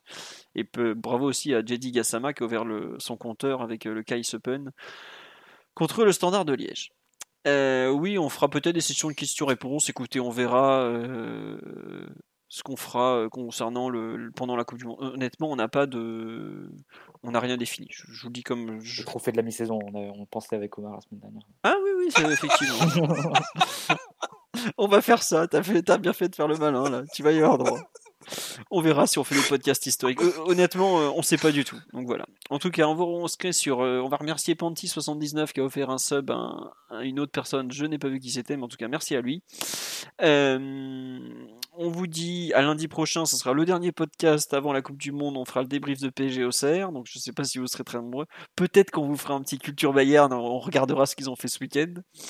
Euh, il faut que je vous mette en ligne le son du podcast Youth que j'ai fait avec euh, Lucas en milieu de semaine dernière. Il est sur YouTube, j'ai oublié de vous l'uploader sur les plateformes de réécoute d'audio. Donc ça sera fait. Sur ce, je vous souhaite une très bonne nuit à tous. Un immense merci pour votre fidélité. 270 à nous écouter parler de, du Bayern et de plein d'autres choses. Bisous à tous et donc à lundi prochain en audio et à dès demain sur le site. Voilà, ciao ciao tout le monde. Ciao. Ciao, bonne soirée, bisous. Simon vous embrasse tous. Bonne nuit.